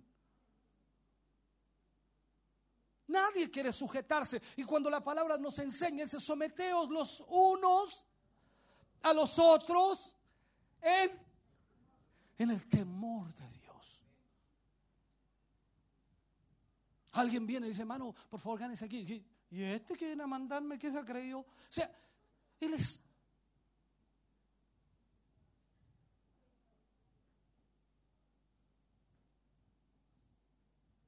Quiero que entiendas hoy día. Ah, ah, la, televisión dice, Chile cambió, Chile cambió. No, si nunca cambió, si es lo mismo, siempre han sido así. De ahora en adelante, ¿sabes lo que va a suceder? Cada vez que se le pare la pluma a alguien, protesta, saqueo, a la calle. Y listo. Y ahí el gobierno, eh, le vamos a dar un 20% más. Entonces aplicamos la escritura, dice, someteos pues a Dios. Ah, y ahí nos complica la vida. Porque sabes que Dios nos llama a aceptar lo que está pasando. Y a ti no te, no, no te gusta aceptar eso. Él nos llama a someternos a las autoridades. O sea, aquí no, Dios no te llama a hacer protestas, ni a marchar, ni a hacer nada, sino que someterte y no nos gusta someternos. Por lo tanto, ¿qué hizo el Señor Jesús? Fue al Jordán. ¿Para qué? Para morir. Voy al Jordán. Antes de cualquier unción hay que ir al Jordán, morir primero.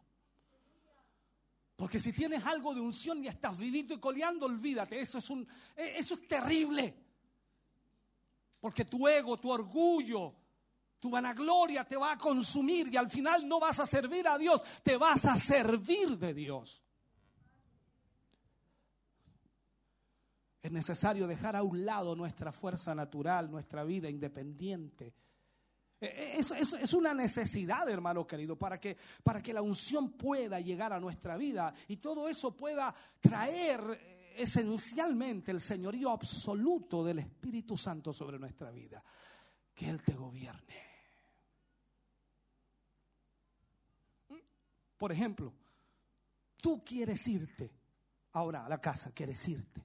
Ya es tiempo de irte. Y el Espíritu Santo dice, quédate. Y ahí está la lucha, la pugna. Estoy poniendo solamente un ejemplo. Ya, está bueno, ya escuchaste harto rato este caballero, ándate para la casa mejor. Eso es lo que te dice tu mente, tu corazón, tu idea, tu pensamiento. Eh, y el Espíritu Santo dice, no, quédate. Y ahí está la pugna. ¿Qué vas a obedecer?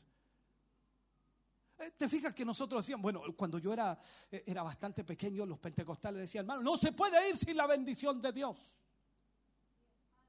Tiene que quedarse hasta el final. Cuando aquí digamos amén y la gloria a Dios, ahí usted se puede ir. Para que se vaya con la bendición de Dios y no le pase nada en el camino. Y nos quedamos hasta el final.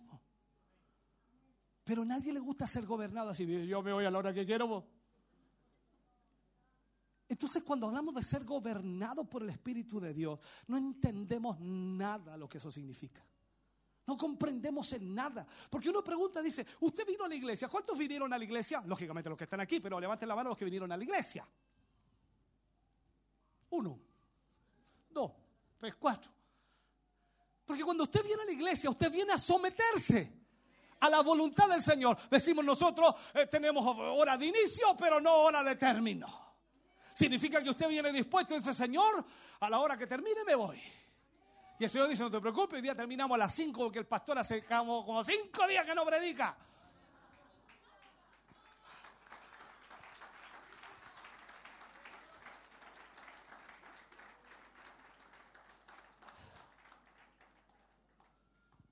Por eso usamos ese versículo en 2 de Corintios capítulo 3, 16. Y pone esta frase, cuando se conviertan al Señor. Hazte esta pregunta, no le preguntes al hermano que está al lado, pero hazte esta pregunta personal. ¿Te has convertido al Señor? ¿Sabes lo que significa convertirse al Señor? Es convertirse en Cristo. ¿Sabes por qué? Dios dice cuando se abre el cielo, este es mi Hijo amado, en quien tengo complacencia. O sea, ¿qué está diciendo Dios? Este es mi Hijo que hace mi voluntad. Y tú quieres convertirte al Señor haciendo tu propia voluntad.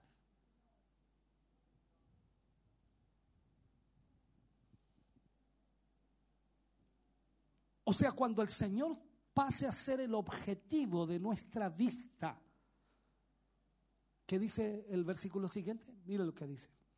Leamos esto, es importante. Versículo 17. Dice, donde está el Espíritu del Señor, allí hay libertad. O sea, ¿qué significa? El velo se va a quitar.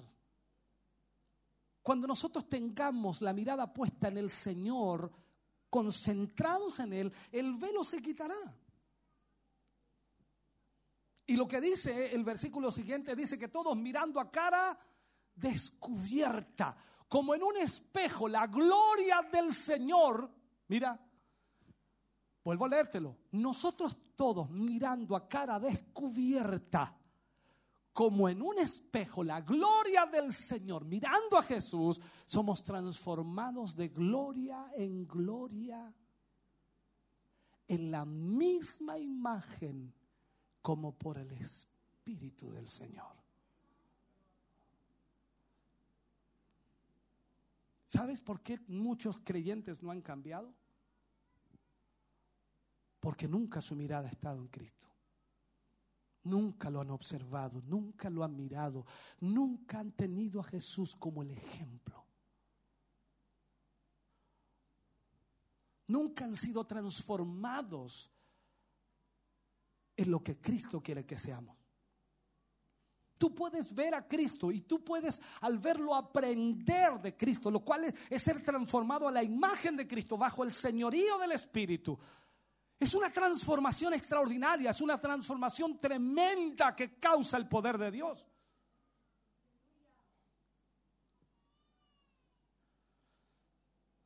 Entonces cuando el Señor Jesús es nuestro objetivo, hermano querido, vamos a ser cambiados. Sin embargo, con nosotros, que sin duda hay cristianos muy devotos hoy día, ¿no? Muy sinceros. Qué increíble que tome tanto tiempo, hermano querido, para tener como propósito principal a Jesús. ¿Cómo puede ser posible que tengan que pasar tantos años para que tengamos a Jesús como el ejemplo perfecto? Vamos a la iglesia año tras año, día tras día, mes tras mes, y aún no hemos sido regenerados aún no hemos sido transformados a la imagen de Jesús. Seguimos lidiando con nuestros conflictos y problemas. Seguimos trabajando para tratar de cambiar algo de nuestra vida cuando Él quiere cambiarnos toda la vida. Ahora decir esto es una cosa terrible para muchos cristianos porque dicen, o sea, usted, usted me está diciendo, pastor, que yo no he cambiado nada.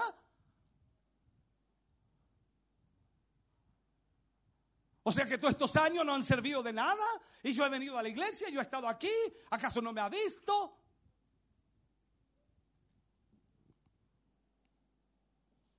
El problema es que queremos nuestro propio camino, nuestra propia forma de servir a Dios, nuestra propia manera de servir a Dios.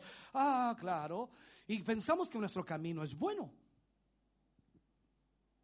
Así que no queremos que nuestro propio espacio sea frustrado, queremos nuestras propias normas y maneras de servir al Señor. Yo voy los jueves, yo voy los domingos nomás. Si no hay culto el sábado, no voy porque yo voy los puros sábados. Esa es nuestra realidad. Tú le cambias un culto a una iglesia que está tradicionalmente acostumbrada a venir ciertos días y hay un problema. La gente no viene porque no está acostumbrada a esos cambios, porque no dependemos de Él, dependemos de una religiosidad.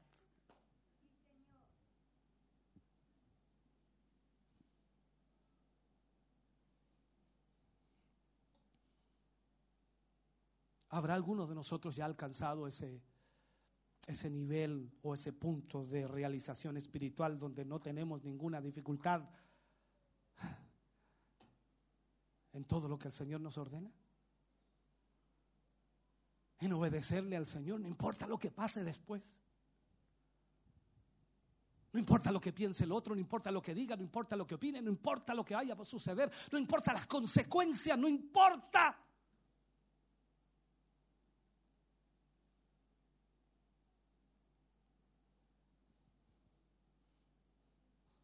O aún nos encontramos en el lugar donde tantas veces me parece que los intereses del Señor no son los mismos míos. ¿Ah? Parece que no. No, no, no, no, no. Yo, yo, yo tengo un buen sentir, yo tengo un buen deseo, un buen anhelo. El Señor lo sabe. Pero siendo muy honesto, nuestros corazones no van en la dirección correcta. No estamos caminando en la dirección correcta. Y el Señor no nos permite hacer ciertas cosas. Y ahí está nuestra lucha. Eh, literalmente lo que estamos haciendo es luchar con Dios luchar porque queremos nosotros imponer nuestros propios programas, formas, maneras, y, eso, y eso nos cuesta porque el Señor siempre nos va deteniendo. No sé por qué nos sale mal si era un buen deseo, un buen anhelo. Por eso todos los conceptos humanos se destruyen, se, se denigran, se, se vienen abajo, se derrumban porque no están en la voluntad de Dios. Y hay que entender que la iglesia debe caminar bajo la voluntad de Dios y no bajo la voluntad humana.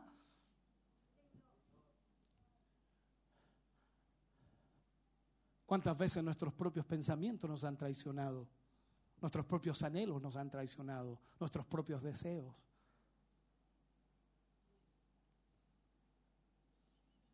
Nuestros corazones a veces están inmersos en tantas cosas, pero no en Cristo, no en Dios.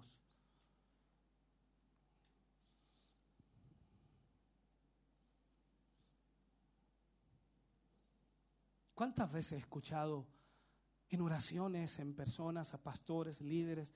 Les he escuchado orar y, ellos oran, Señor, te rogamos que nos permitas, Señor, hacer esto para tu gloria.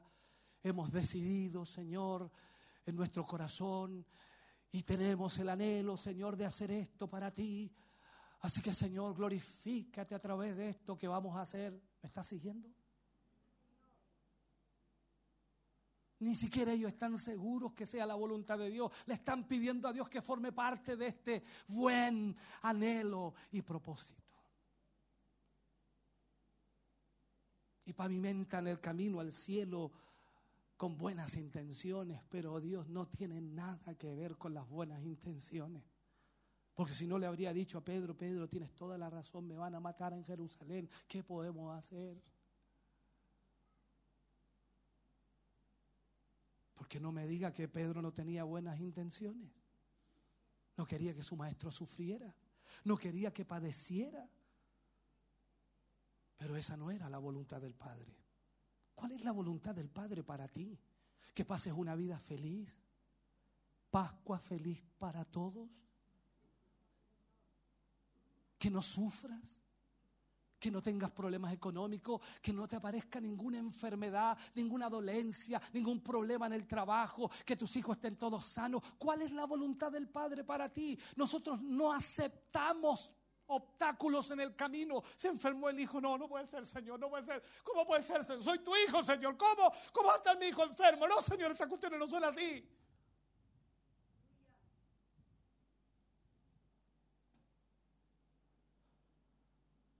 entendemos cuál es la voluntad de Dios. Si Él quisiera llevarte ahora. ¿Y qué? Espérame, señora, que arregle esto. Te vas. Tuviste tu tiempo. No te ordenaste. No hiciste lo que tenías que hacer. No me buscaste. No hiciste mi voluntad. Lo lamento. Se acabó el tiempo.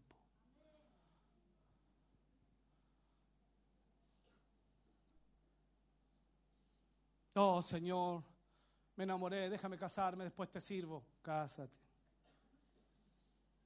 Oh, Señor, vienen los hijos, déjame criarlos, Señor, después te sirvo. Críalo. Ay, Señor, mis hijos se casaron, Señor, déjame cuidarlo un poco. Cuídalo.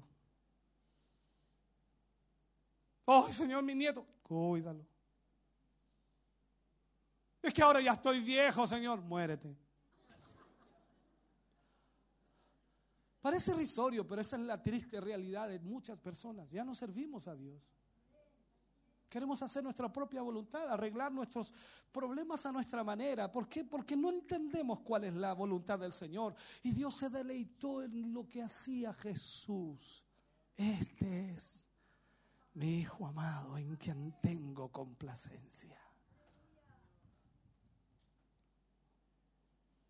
Nos decepcionamos cuando el Señor no nos permite hacer ciertas cosas o no. Sobre todo si el Señor retarda las cosas. Usted tiene peticiones. ¿Cuántos tienen peticiones al Señor? ¿Le has preguntado alguna vez si está dentro de su voluntad? Porque nosotros no le preguntamos eso. Señor, yo quiero que tú me ayudes, que me dé un buen trabajo, Señor, que gane un buen sueldo, aleluya, gloria a Dios. Y seguimos pidiendo, pidiendo, pidiendo, pidiendo, pidiendo, pidiendo. Pero nunca le preguntamos, Señor, ¿tú quieres darme algún buen sueldo? ¿O tú quieres que sufra toda la vida? ¿O tú quieres, Señor, que viva así, te sirva así, Señor, con los zapatos rotos? Nunca le preguntamos eso. Nosotros arreglamos las cosas, la pinta nuestra. Vamos a ir a la iglesia, pastor, ayúdeme a orar por un trabajo bueno, mi pastor. Yo sé que el Señor lo escucha a usted. Queremos arreglar las cosas a nuestra manera y queremos que Dios sea nuestro partner, que Dios sea nuestro apoyo, que Dios sea nuestro, eh, como dice, eh, el, aval para las situaciones que necesitamos, cuando en realidad lo que Dios está buscando es que tú y yo hagamos su voluntad.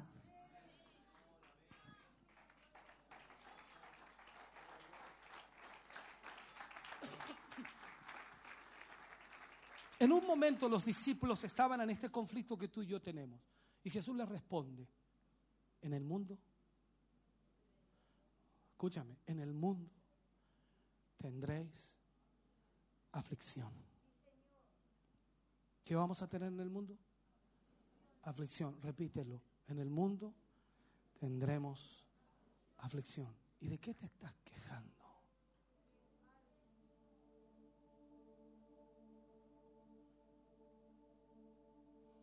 Me falta esto, me falta acá, me duele aquí, me duele allá. ¿Y de qué te quejas si en el mundo vamos a tener aflicción? El gobierno está citando leyes, está, colgando leyes terribles. ¿Y, ¿Y de qué te admiras? Si Jesús dijo, en el mundo tendréis aflicción. Si con el árbol verde hicieron esto, ¿cuánto más con vosotros los secos? O sea, pastor, la iglesia no tiene voz aquí. No.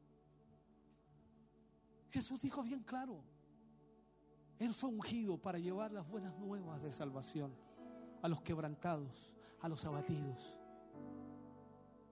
a los pobres en espíritu, para dar libertad, para abrir las cárceles. Para eso está el Evangelio. El Evangelio no está para hacerte millonario, rico, para tenerte en una gran empresa. Todo el Evangelio es para otra cosa para transformar tu vida y hacerte una nueva criatura. Venimos a esta escena, hermano querido, donde estamos en este mundo y, quizás no sé cómo expresártelo. El problema es que para muchos cristianos Jesús ya no es el único, el único objetivo, ya no es lo único. Quizás en un tiempo lo fue, quizás en tu vida en algún momento Jesús era lo único para ti. ¿Te recuerdas? Nada valía sino solo Jesús. Nada importaba sino solo Jesús. Él era lo mayor para ti, no importa cómo estuviera. Y recuerdo situaciones y recuerdas tú también situaciones. No había nada en casa, pero aún así veníamos a la iglesia a alabar a Dios. No había trabajo, íbamos a alabar a Dios. Oh, estaban los niños enfermos, nos agarrábamos y los llevábamos a la iglesia porque Dios era lo más importante.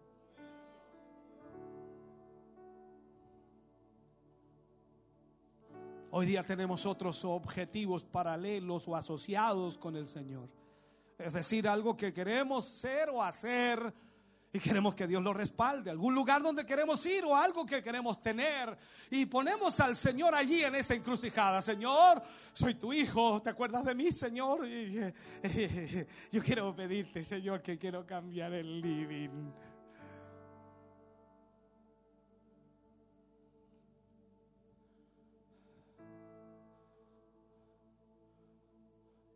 Todo está delante del Señor y Dios lo sabe todo y el Espíritu Santo lo sabe todo.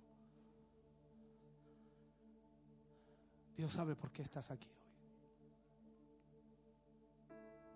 Dios sabe por qué viniste, con qué espíritu viniste, con qué mente y corazón estás aquí. Dios lo sabe.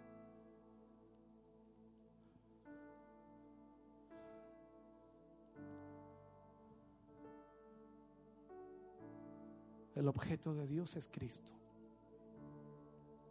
Solo Cristo. Totalmente Cristo.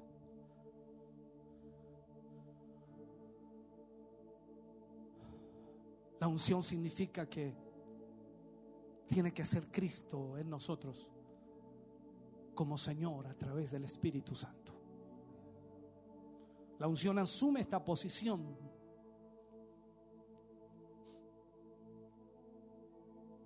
Y esto que fue la verdad en Él también debe ser la verdad en nosotros.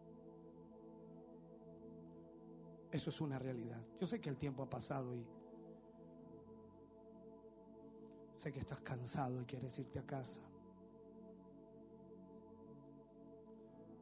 Y este pastor no quiere terminar.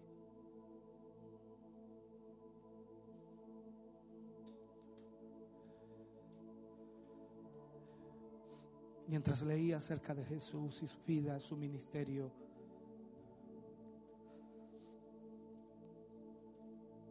Mi corazón se quebraba y veía mi humanidad, mi maldad, mi pecado, mi orgullo, mi transgresión.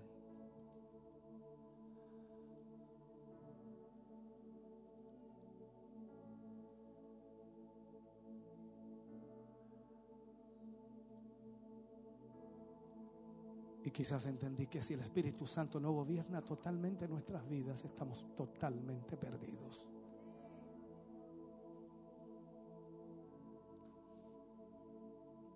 Más aún cuando leí las palabras de Jesús, que quizás entendiéndolas en alguna manera y las he explicado, cuando Él dice, cuando venga otra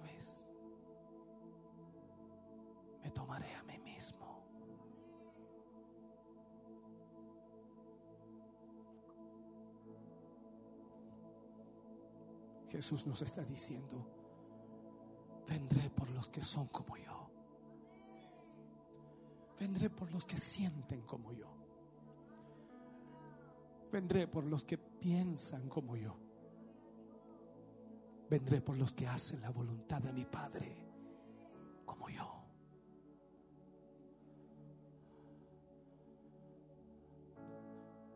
Puedes venir toda la vida a la iglesia. Puedes aprender acerca de Jesús.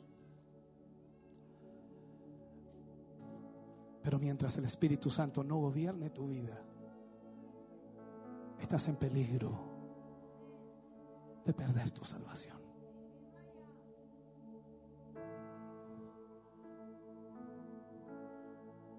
Dios desea que todos procedan al arrepentimiento y tú y yo estamos aquí para eso. Pero el arrepentimiento no es algo que se hace una vez, sino es constante. Porque seguimos estando sobre esta tierra y seguimos equivocándonos y seguimos fallando y seguimos pecando. Por lo tanto, necesitamos otra vez ir a las plantas del Señor y pedir perdón por lo que hemos hecho mal, por nuestro actuar, por nuestro hablar, por nuestra conducta, por nuestra forma de ser, por nuestros pensamientos, ideas, porque no hemos permitido que el Espíritu Santo nos gobierne.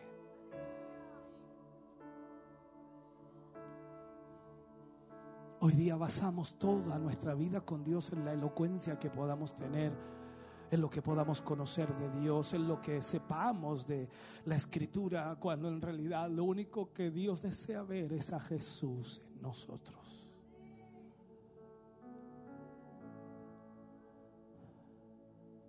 Hijos e hijas obedientes, sujetos, sometidos. Quizás no voy a alcanzar a enseñarte de lo que es el señorío y el sometimiento, pero, Pero quiero que, quiero que te vayas a casa hoy meditando y sabes, ojalá llores toda la tarde.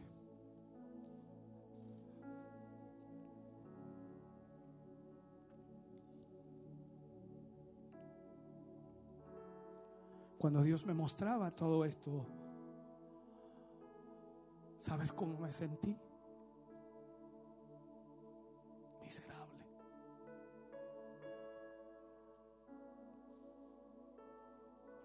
Miserable.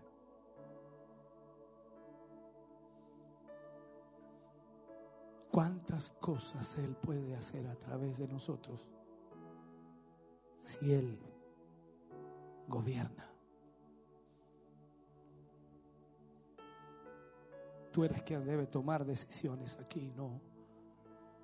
No, nadie las puede tomar por ti.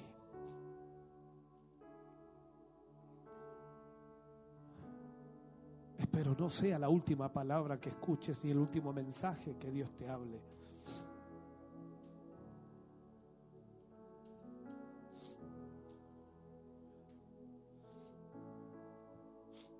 Pero Él está a la puerta llamando para que nosotros podamos entender el señorío de Cristo en nuestra vida.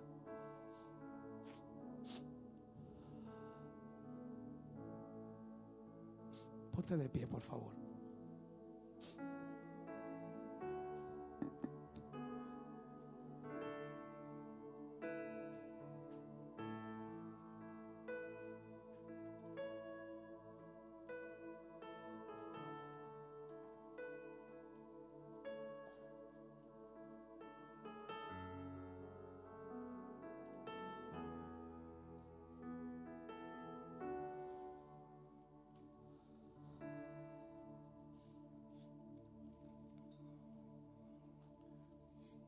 A veces no entendemos totalmente por qué Jesús desapareció de la escena y de la historia y aparece solamente cuando nació a los 12 años de edad y luego vuelve a aparecer cuando ya tenía 30 años.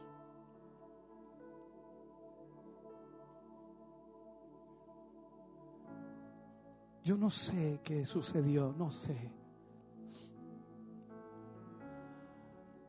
No hay lugar a dudas de que Jesús luchó con lo mismo que tú y yo luchamos.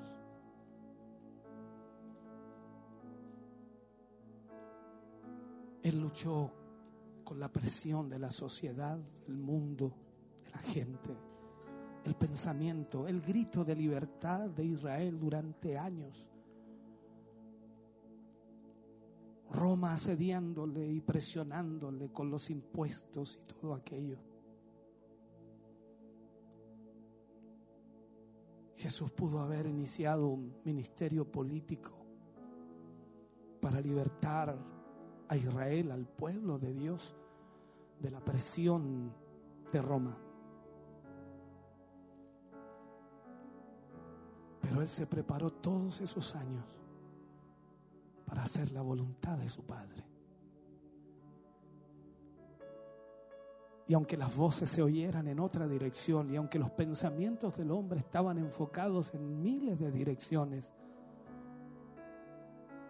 y aunque para muchos era algo loable, importante hacerlo, pues la historia marca que se habían levantado muchos para luchar contra Roma. Muchos sediciosos se habían levantado para luchar en contra de Roma, pero no habían logrado la liberación. Y cuando Jesús le preguntaron, ¿restaurarás el reino de Israel? Él les dijo, yo no he venido a instaurar un reino terrenal, sino he venido a poner el reino de Dios en los corazones de los hombres.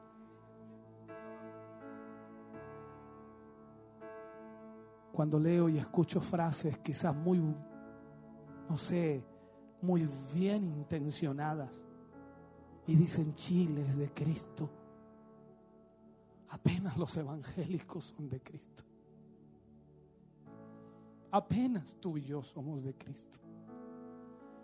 Vivimos nuestras vidas a nuestra manera, a nuestra forma. Ya, Ya no queremos hacer su voluntad. Nos, nos presiona el mundo, nos presionan los sentimientos y emociones humanas y nos llevan a, a pensar de maneras totalmente equívocas. ¿Cuánto necesitamos que Él nos controle? Estar bajo la unción. Tal como dice el Antiguo Testamento, que la unción de Dios pudre el yugo. Por eso Él dice, aprended de mí, que soy manso y humilde de corazón. Tomad mi yugo sobre vosotros y hallaréis descanso para vuestras almas. Solo la unción de Dios puede llevarnos a entender el propósito perfecto de Dios. Y tú y yo ya no nos quejaremos por lo que ocurra o por lo que suceda, sino que buscaremos la voluntad perfecta de nuestro Padre. Ya no nos preguntaremos qué debemos hacer ante lo político, ante lo nacional, ante lo que está ocurriendo. Solamente buscaremos hacer su voluntad. Porque para eso nos ha llamado el Señor. No es que no veamos lo que ocurre, sabemos lo que sucede.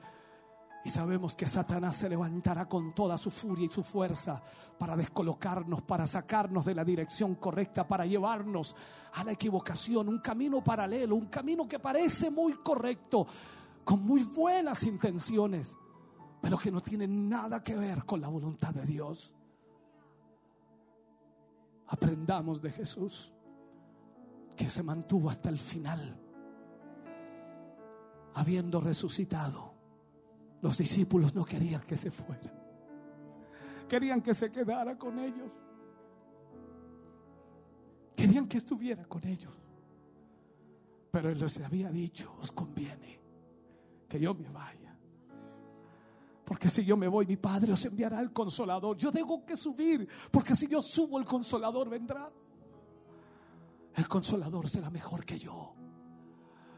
Yo estoy limitado a un cuerpo físico, puedo estar aquí solamente con ustedes, pero el Espíritu Santo estará en todo lugar. Deja que el Espíritu Santo tome el control de tu vida. Y esto no es dejar que Él venga y haga algo, no pídele. Renuncia a tu yo, renuncia a tu orgullo, renuncia a tus deseos y pasiones, renuncia a todo lo que hay en tu mente y corazón y dile, Señor, contrólame, toma mi vida y haz lo que quieras.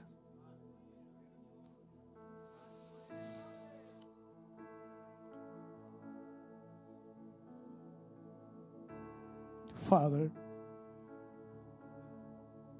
Holy Spirit.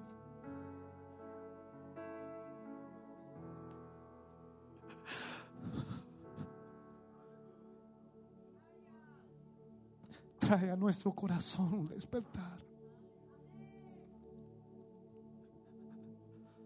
Ayúdanos, Señor, a sujetarnos a ti. Ayúdanos a vivir para ti.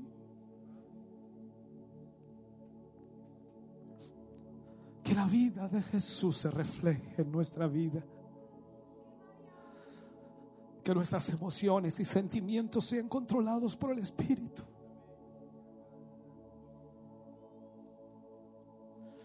Trae amor donde no lo hay. Trae paciencia. Trae bondad. Trae mansedumbre.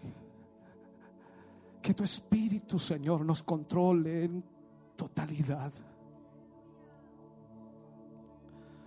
No hay días más hermosos. No hay horas más gloriosas. No hay tiempo más maravilloso que cuando tu espíritu está en control. Allí hay gozo, allí hay paz, Allí hay libertad. Padre, trae sobre nuestra vida y corazón tu presencia una vez más. Oh Señor, controla nuestro corazón y vida. Cámbianos. Cámbianos. Cambia nuestro corazón, Señor. Cambia nuestra mente. Oh Señor, trae liberación a nuestra vida y corazón en esta, en esta mañana. Espíritu Santo.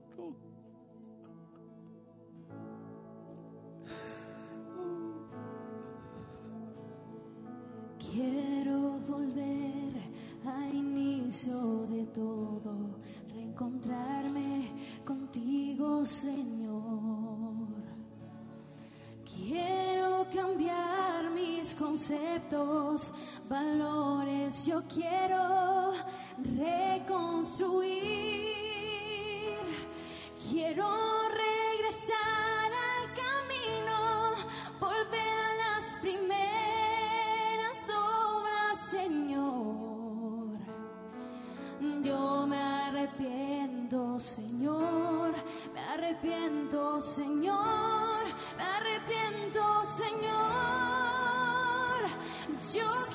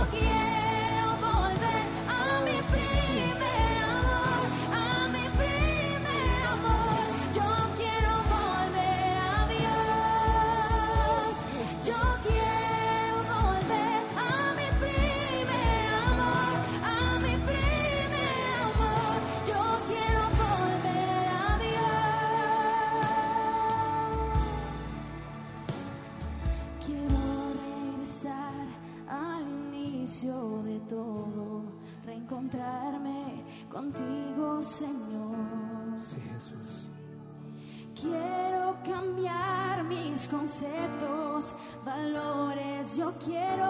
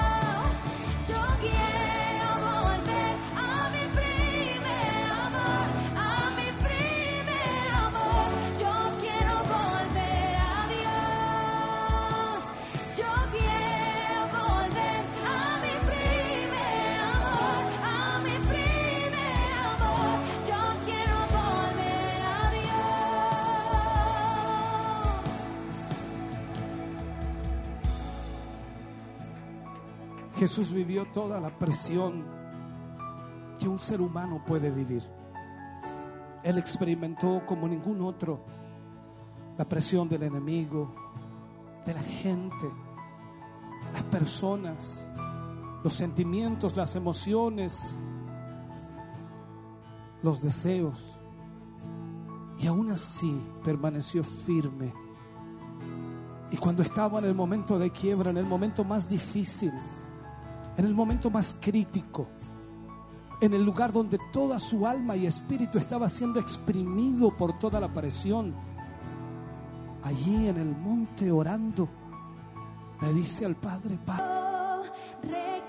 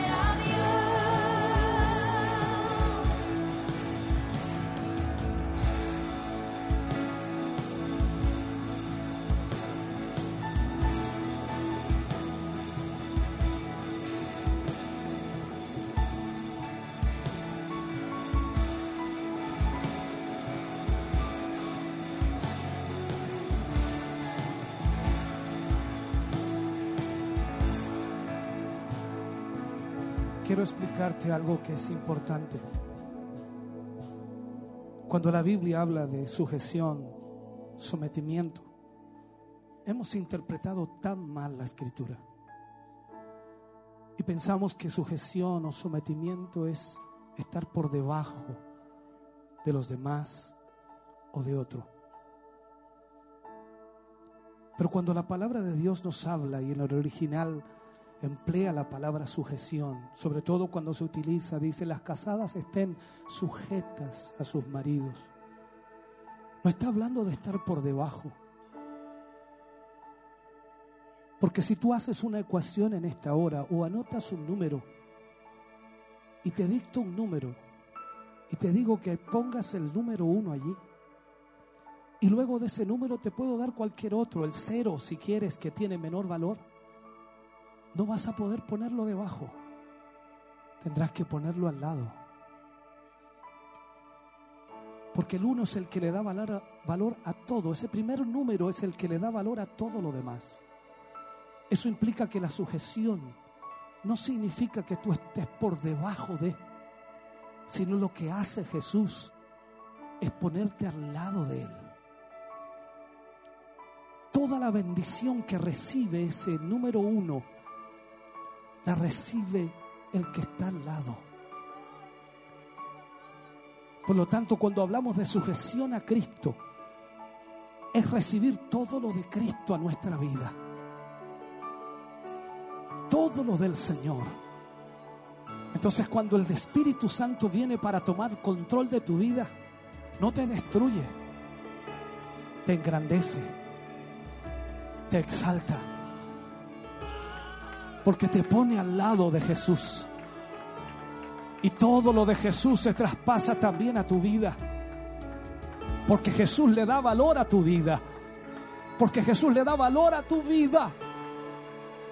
Por eso que desde hoy en adelante tú tienes que entender que cuando le permites al Espíritu Santo tomar control de tu vida, Él le está dando un valor extraordinario. Y Dios obrará a través de tu vida como obró también a través de Jesucristo. Por tanto, la unción de Dios sobre ti traerá bendición no tan solo para tu vida, no tan solo a tu familia, sino a todos aquellos que puedas alcanzar. Permítele al Espíritu Santo tomar control y dominio de tu vida. Padre, bendigo la vida de tus hijos y de tus hijas. Oro, Señor, para que tu mano poderosa se extienda sobre ellos, hogares, familias. Tú conoces, Señor, sus luchas, sus presiones, pero tú estás aquí en esta hora para traer liberación. Oh Dios mío, tú estás aquí para podrir el yugo, Señor, que ha traído sobre la vida de tus hijos presión, Dios mío. Padre, en esta hora libértales. Que se cumpla la escritura, Señor, donde está el Espíritu de Dios. Allí hay libertad. Padre, trae liberación a la vida de tus hijos y de tus hijas. Trae bendición, Señor, como solo tú la puedes dar. Tu presencia es una bendición. Tu gozo es una bendición. Padre, la paz que tú nos das es una bendición. Señor, gracias por tu presencia en este lugar. Gracias por tocar nuestra vida y corazón y gracias por hablarnos a través de tu palabra. Bendecimos a tu pueblo, a tu iglesia, Señor, en el nombre de Jesús. Gracias, mi rey. Gracias, mi Señor. Gracias, Padre eterno. En el nombre de Jesús. En el nombre de Jesús. Amén. Y amén, Señor. Oh, aleluya. entrego todo. Oh, Señor Jesús. Tuyo es mi mundo. Ven, respira vida en este corazón.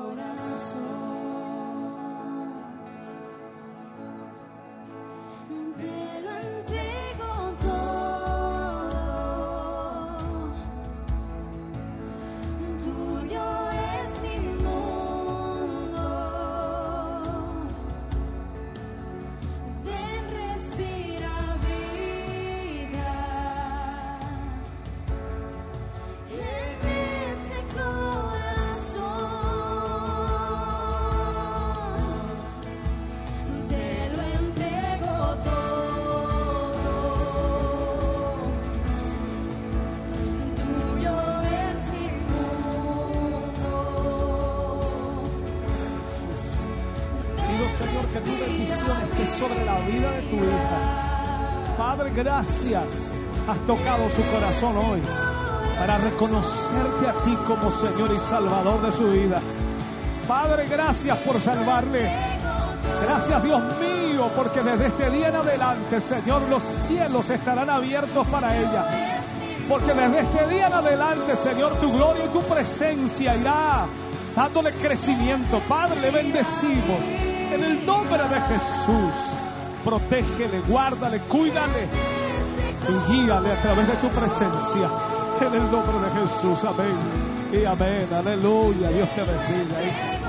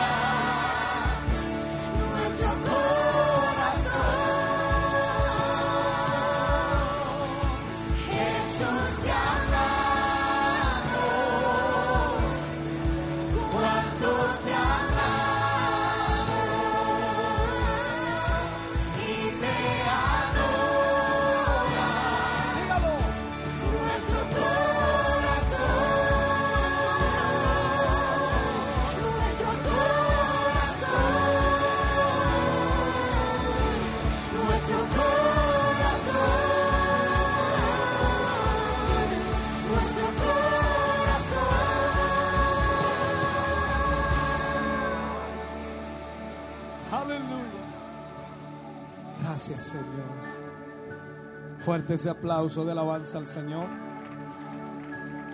Aleluya. Oh Señor Jesús, te adoramos, te exaltamos. Gloria a ti, Señor.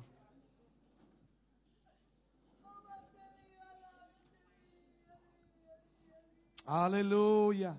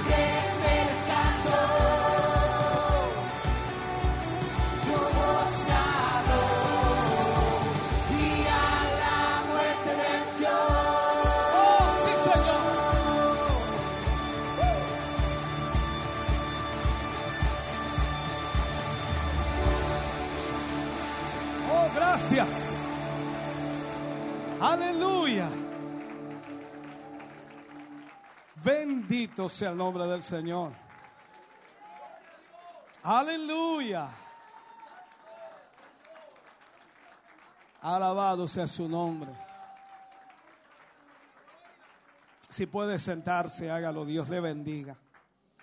Aleluya. Bendito sea el nombre del Señor. Vamos a... Amén.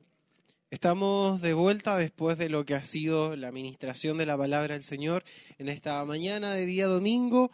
Una buena palabra, Dios nos ha ministrado de una forma especial, eh, profunda, que nos ha llevado a reflexionar, a, quebrantar nuestro corazón, nuestra vida delante de Dios y a ver nuestra condición, nuestro estado, eh, en el que sin duda alguna yo creo que nadie ha quedado excepto eh, acá en el templo de de lo que Dios no- ha hablado y nos ha hecho recapacitar, reflexionar. Así es, bajo la unción era el tema que hoy nuestro pastor estaba ministrando, nuestro obispo, y por supuesto trajo una tremenda bendición también al pueblo del Señor esta palabra. Como decía usted, nos lleva a reflexionar, nos lleva a, a meditar nuestros caminos, saber cómo estamos, eh, si estamos o no en la voluntad de nuestro Dios. Así que hermoso mensaje que esperamos como siempre, les haya podido bendecir. Nosotros antes de despedirnos queremos volver nuevamente al templo, quedarnos con este último tiempo de alabanza y ya estaremos despidiendo esta transmisión.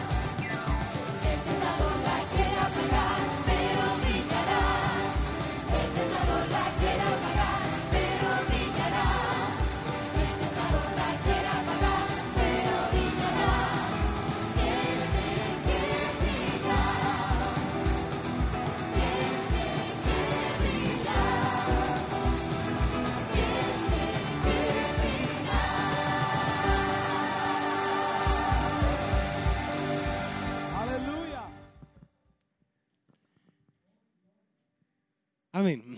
Estamos de regreso y vamos a saludar a nuestros hermanos que están en la sintonía y que han estado ahí a través del Facebook compartiendo junto a nosotros, dejándonos sus saludos, sus comentarios, impresiones de lo que ha sido este culto. Dios bendiga a nuestro hermano Héctor Barra que está ahí en la sintonía, la hermana Estefanía Enríquez desde Bulnes nos desea bendiciones, la hermana Carolina Marabolí también dice hermosa presencia de nuestro Dios a la hermana Lucía Cisternas, que desde Antofagasta nos está sintonizando. Bendiciones para ella.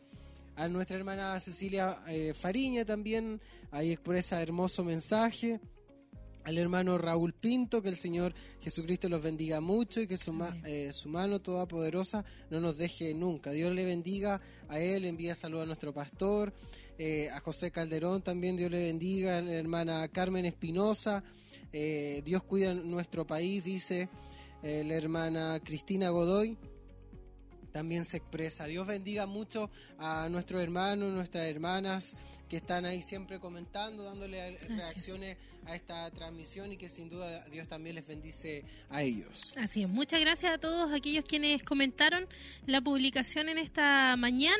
Siempre la invitación es que usted pueda hacerlo con respeto, sin lugar a dudas, pero siempre vamos a estar leyendo cada uno de los comentarios de nuestros hermanos y amigos que por supuesto han querido también comentarnos a esta transmisión en vivo que estamos realizando desde este lugar. Recuerde que va a estar el contenido ahí, está también la retransmisión hoy a través de Maús mañana eh, eh, vamos a estar en eh, lo que es tiempo, de, sembrar, pero sin lugar a duda va a estar este mensaje en las plataformas para que usted la pueda nuevamente escuchar y de esa manera nuevamente estar siendo bendecido. Así es, recalcamos entonces, mañana lunes y mar, el martes estará tiempo de sembrar, a eso de las 10 de la mañana estará dando comienzo a este desafío económico para las comunicaciones. Así que usted esté eh, dispuesto ahí, abierto su corazón, también planificando el mes para poder aportar con algo a este desafío de las comunicaciones. Así es, si Dios le ha bendecido, si Dios le ha hecho bien a través de estos medios de comunicación, usted ha visto la importancia de ello y se ha dado cuenta cómo también, a pesar de la distancia, Dios le ha podido bendecir con una palabra, con una alabanza, con los bloques que a veces hay de testimonios también y todo el contenido que hoy está disponible para ustedes. Le pedimos también que usted pueda estar ahí apoyándonos en este desafío económico Tiempo de Sembrar. Así que muchas gracias. Ya mañana estaremos en eso todo el día, si Dios así lo permite. Pero mientras tanto usted va a poder seguir disfrutando de la programación como lo ha hecho hasta ahora sin ningún inconveniente. Así es. El día jueves también un aviso importante para... Eh, ese día el culto comenzará a partir de las 19 de la tarde para que usted esté ahí pendiente también y pueda dejar ese horario, pueda asistir a adorar, bendecir el nombre del Señor. Así es, recordando que es el Día eh, Nacional de las Iglesias Evangélicas, en nuestro día también tenemos nuestro día, Dios nos ha permitido poder eh, ser reconocido también como iglesia evangélica, así que aquellos que tienen sus cultos, eh, nosotros también que tendremos nuestro culto acá en nuestro templo, la invitación es que podamos estar reunidos, eh, que podamos estar juntos alabando al Señor y que podamos aprovechar siempre la instancia que Él nos permite de poder reunirnos con un solo espíritu, en un solo sentir y podamos recibir también la palabra del Señor. En la semana no se acaban las actividades, siguen y si usted puede congregarse, la invitación es a hacerlo. Sin duda alguna pueda usted participar y ser bendecido eh, a través de todas las actividades que estamos realizando. Damos fin a esta transmisión de este culto de celebración de este día domingo, sin antes ir un momento a la presencia del Señor para agradecer todo lo que hemos podido vivir y hacer todo para la gloria del Señor.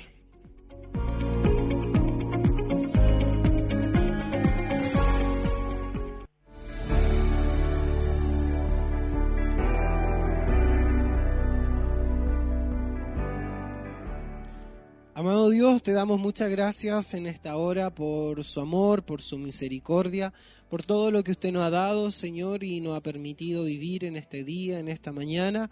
Gracias por esta palabra que tú nos has ministrado en esta hora, Señor. Gracias por la profundidad, por todo lo que nos lleva a reflexionar, porque Dios mío, sin duda alguna somos, eh, Dios mío, no tenemos palabras, Dios mío, para expresar todo lo que tú nos has dado, todo lo, que tú has hecho en nosotros. Gracias, Señor, por esa gracia inmerecida, por ese regalo, esa salvación que tú nos has, eh, has dado a nuestras vidas, Señor, porque sin merecerlo, porque no había nada bueno en nosotros, Señor, e íbamos sin rumbo, perdidos, Dios mío, pero tu amor nos alcanzó, tú nos saliste al encuentro, Dios mío, y nos has rescatado, nos has salvado y nos has librado de cuánto peligro, Señor, en este mundo hay.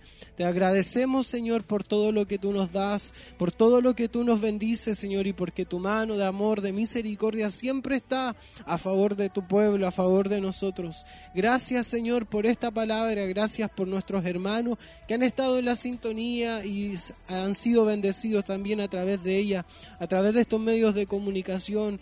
Dios mío, bendice a cada hermano y hermana, Señor, del grupo RCN que ha trabajado arduamente también para llevar a cabo estas transmisiones. Bendice a nuestro líder, Señor, y a cada integrante que forma parte de este grupo. Amado Dios, bendecimos la vida de tus hijos, Señor, amado, a través de estos medios de comunicación y muchos también se han alcanzado y se han tocado a través de tu palabra, Señor. Pedimos tu bendición para estas transmisiones, Señor, que han sido especial, Señor, y gracias por poder hacerlas posible. Pedimos tu bendición en el nombre de Jesús. Amén y amén.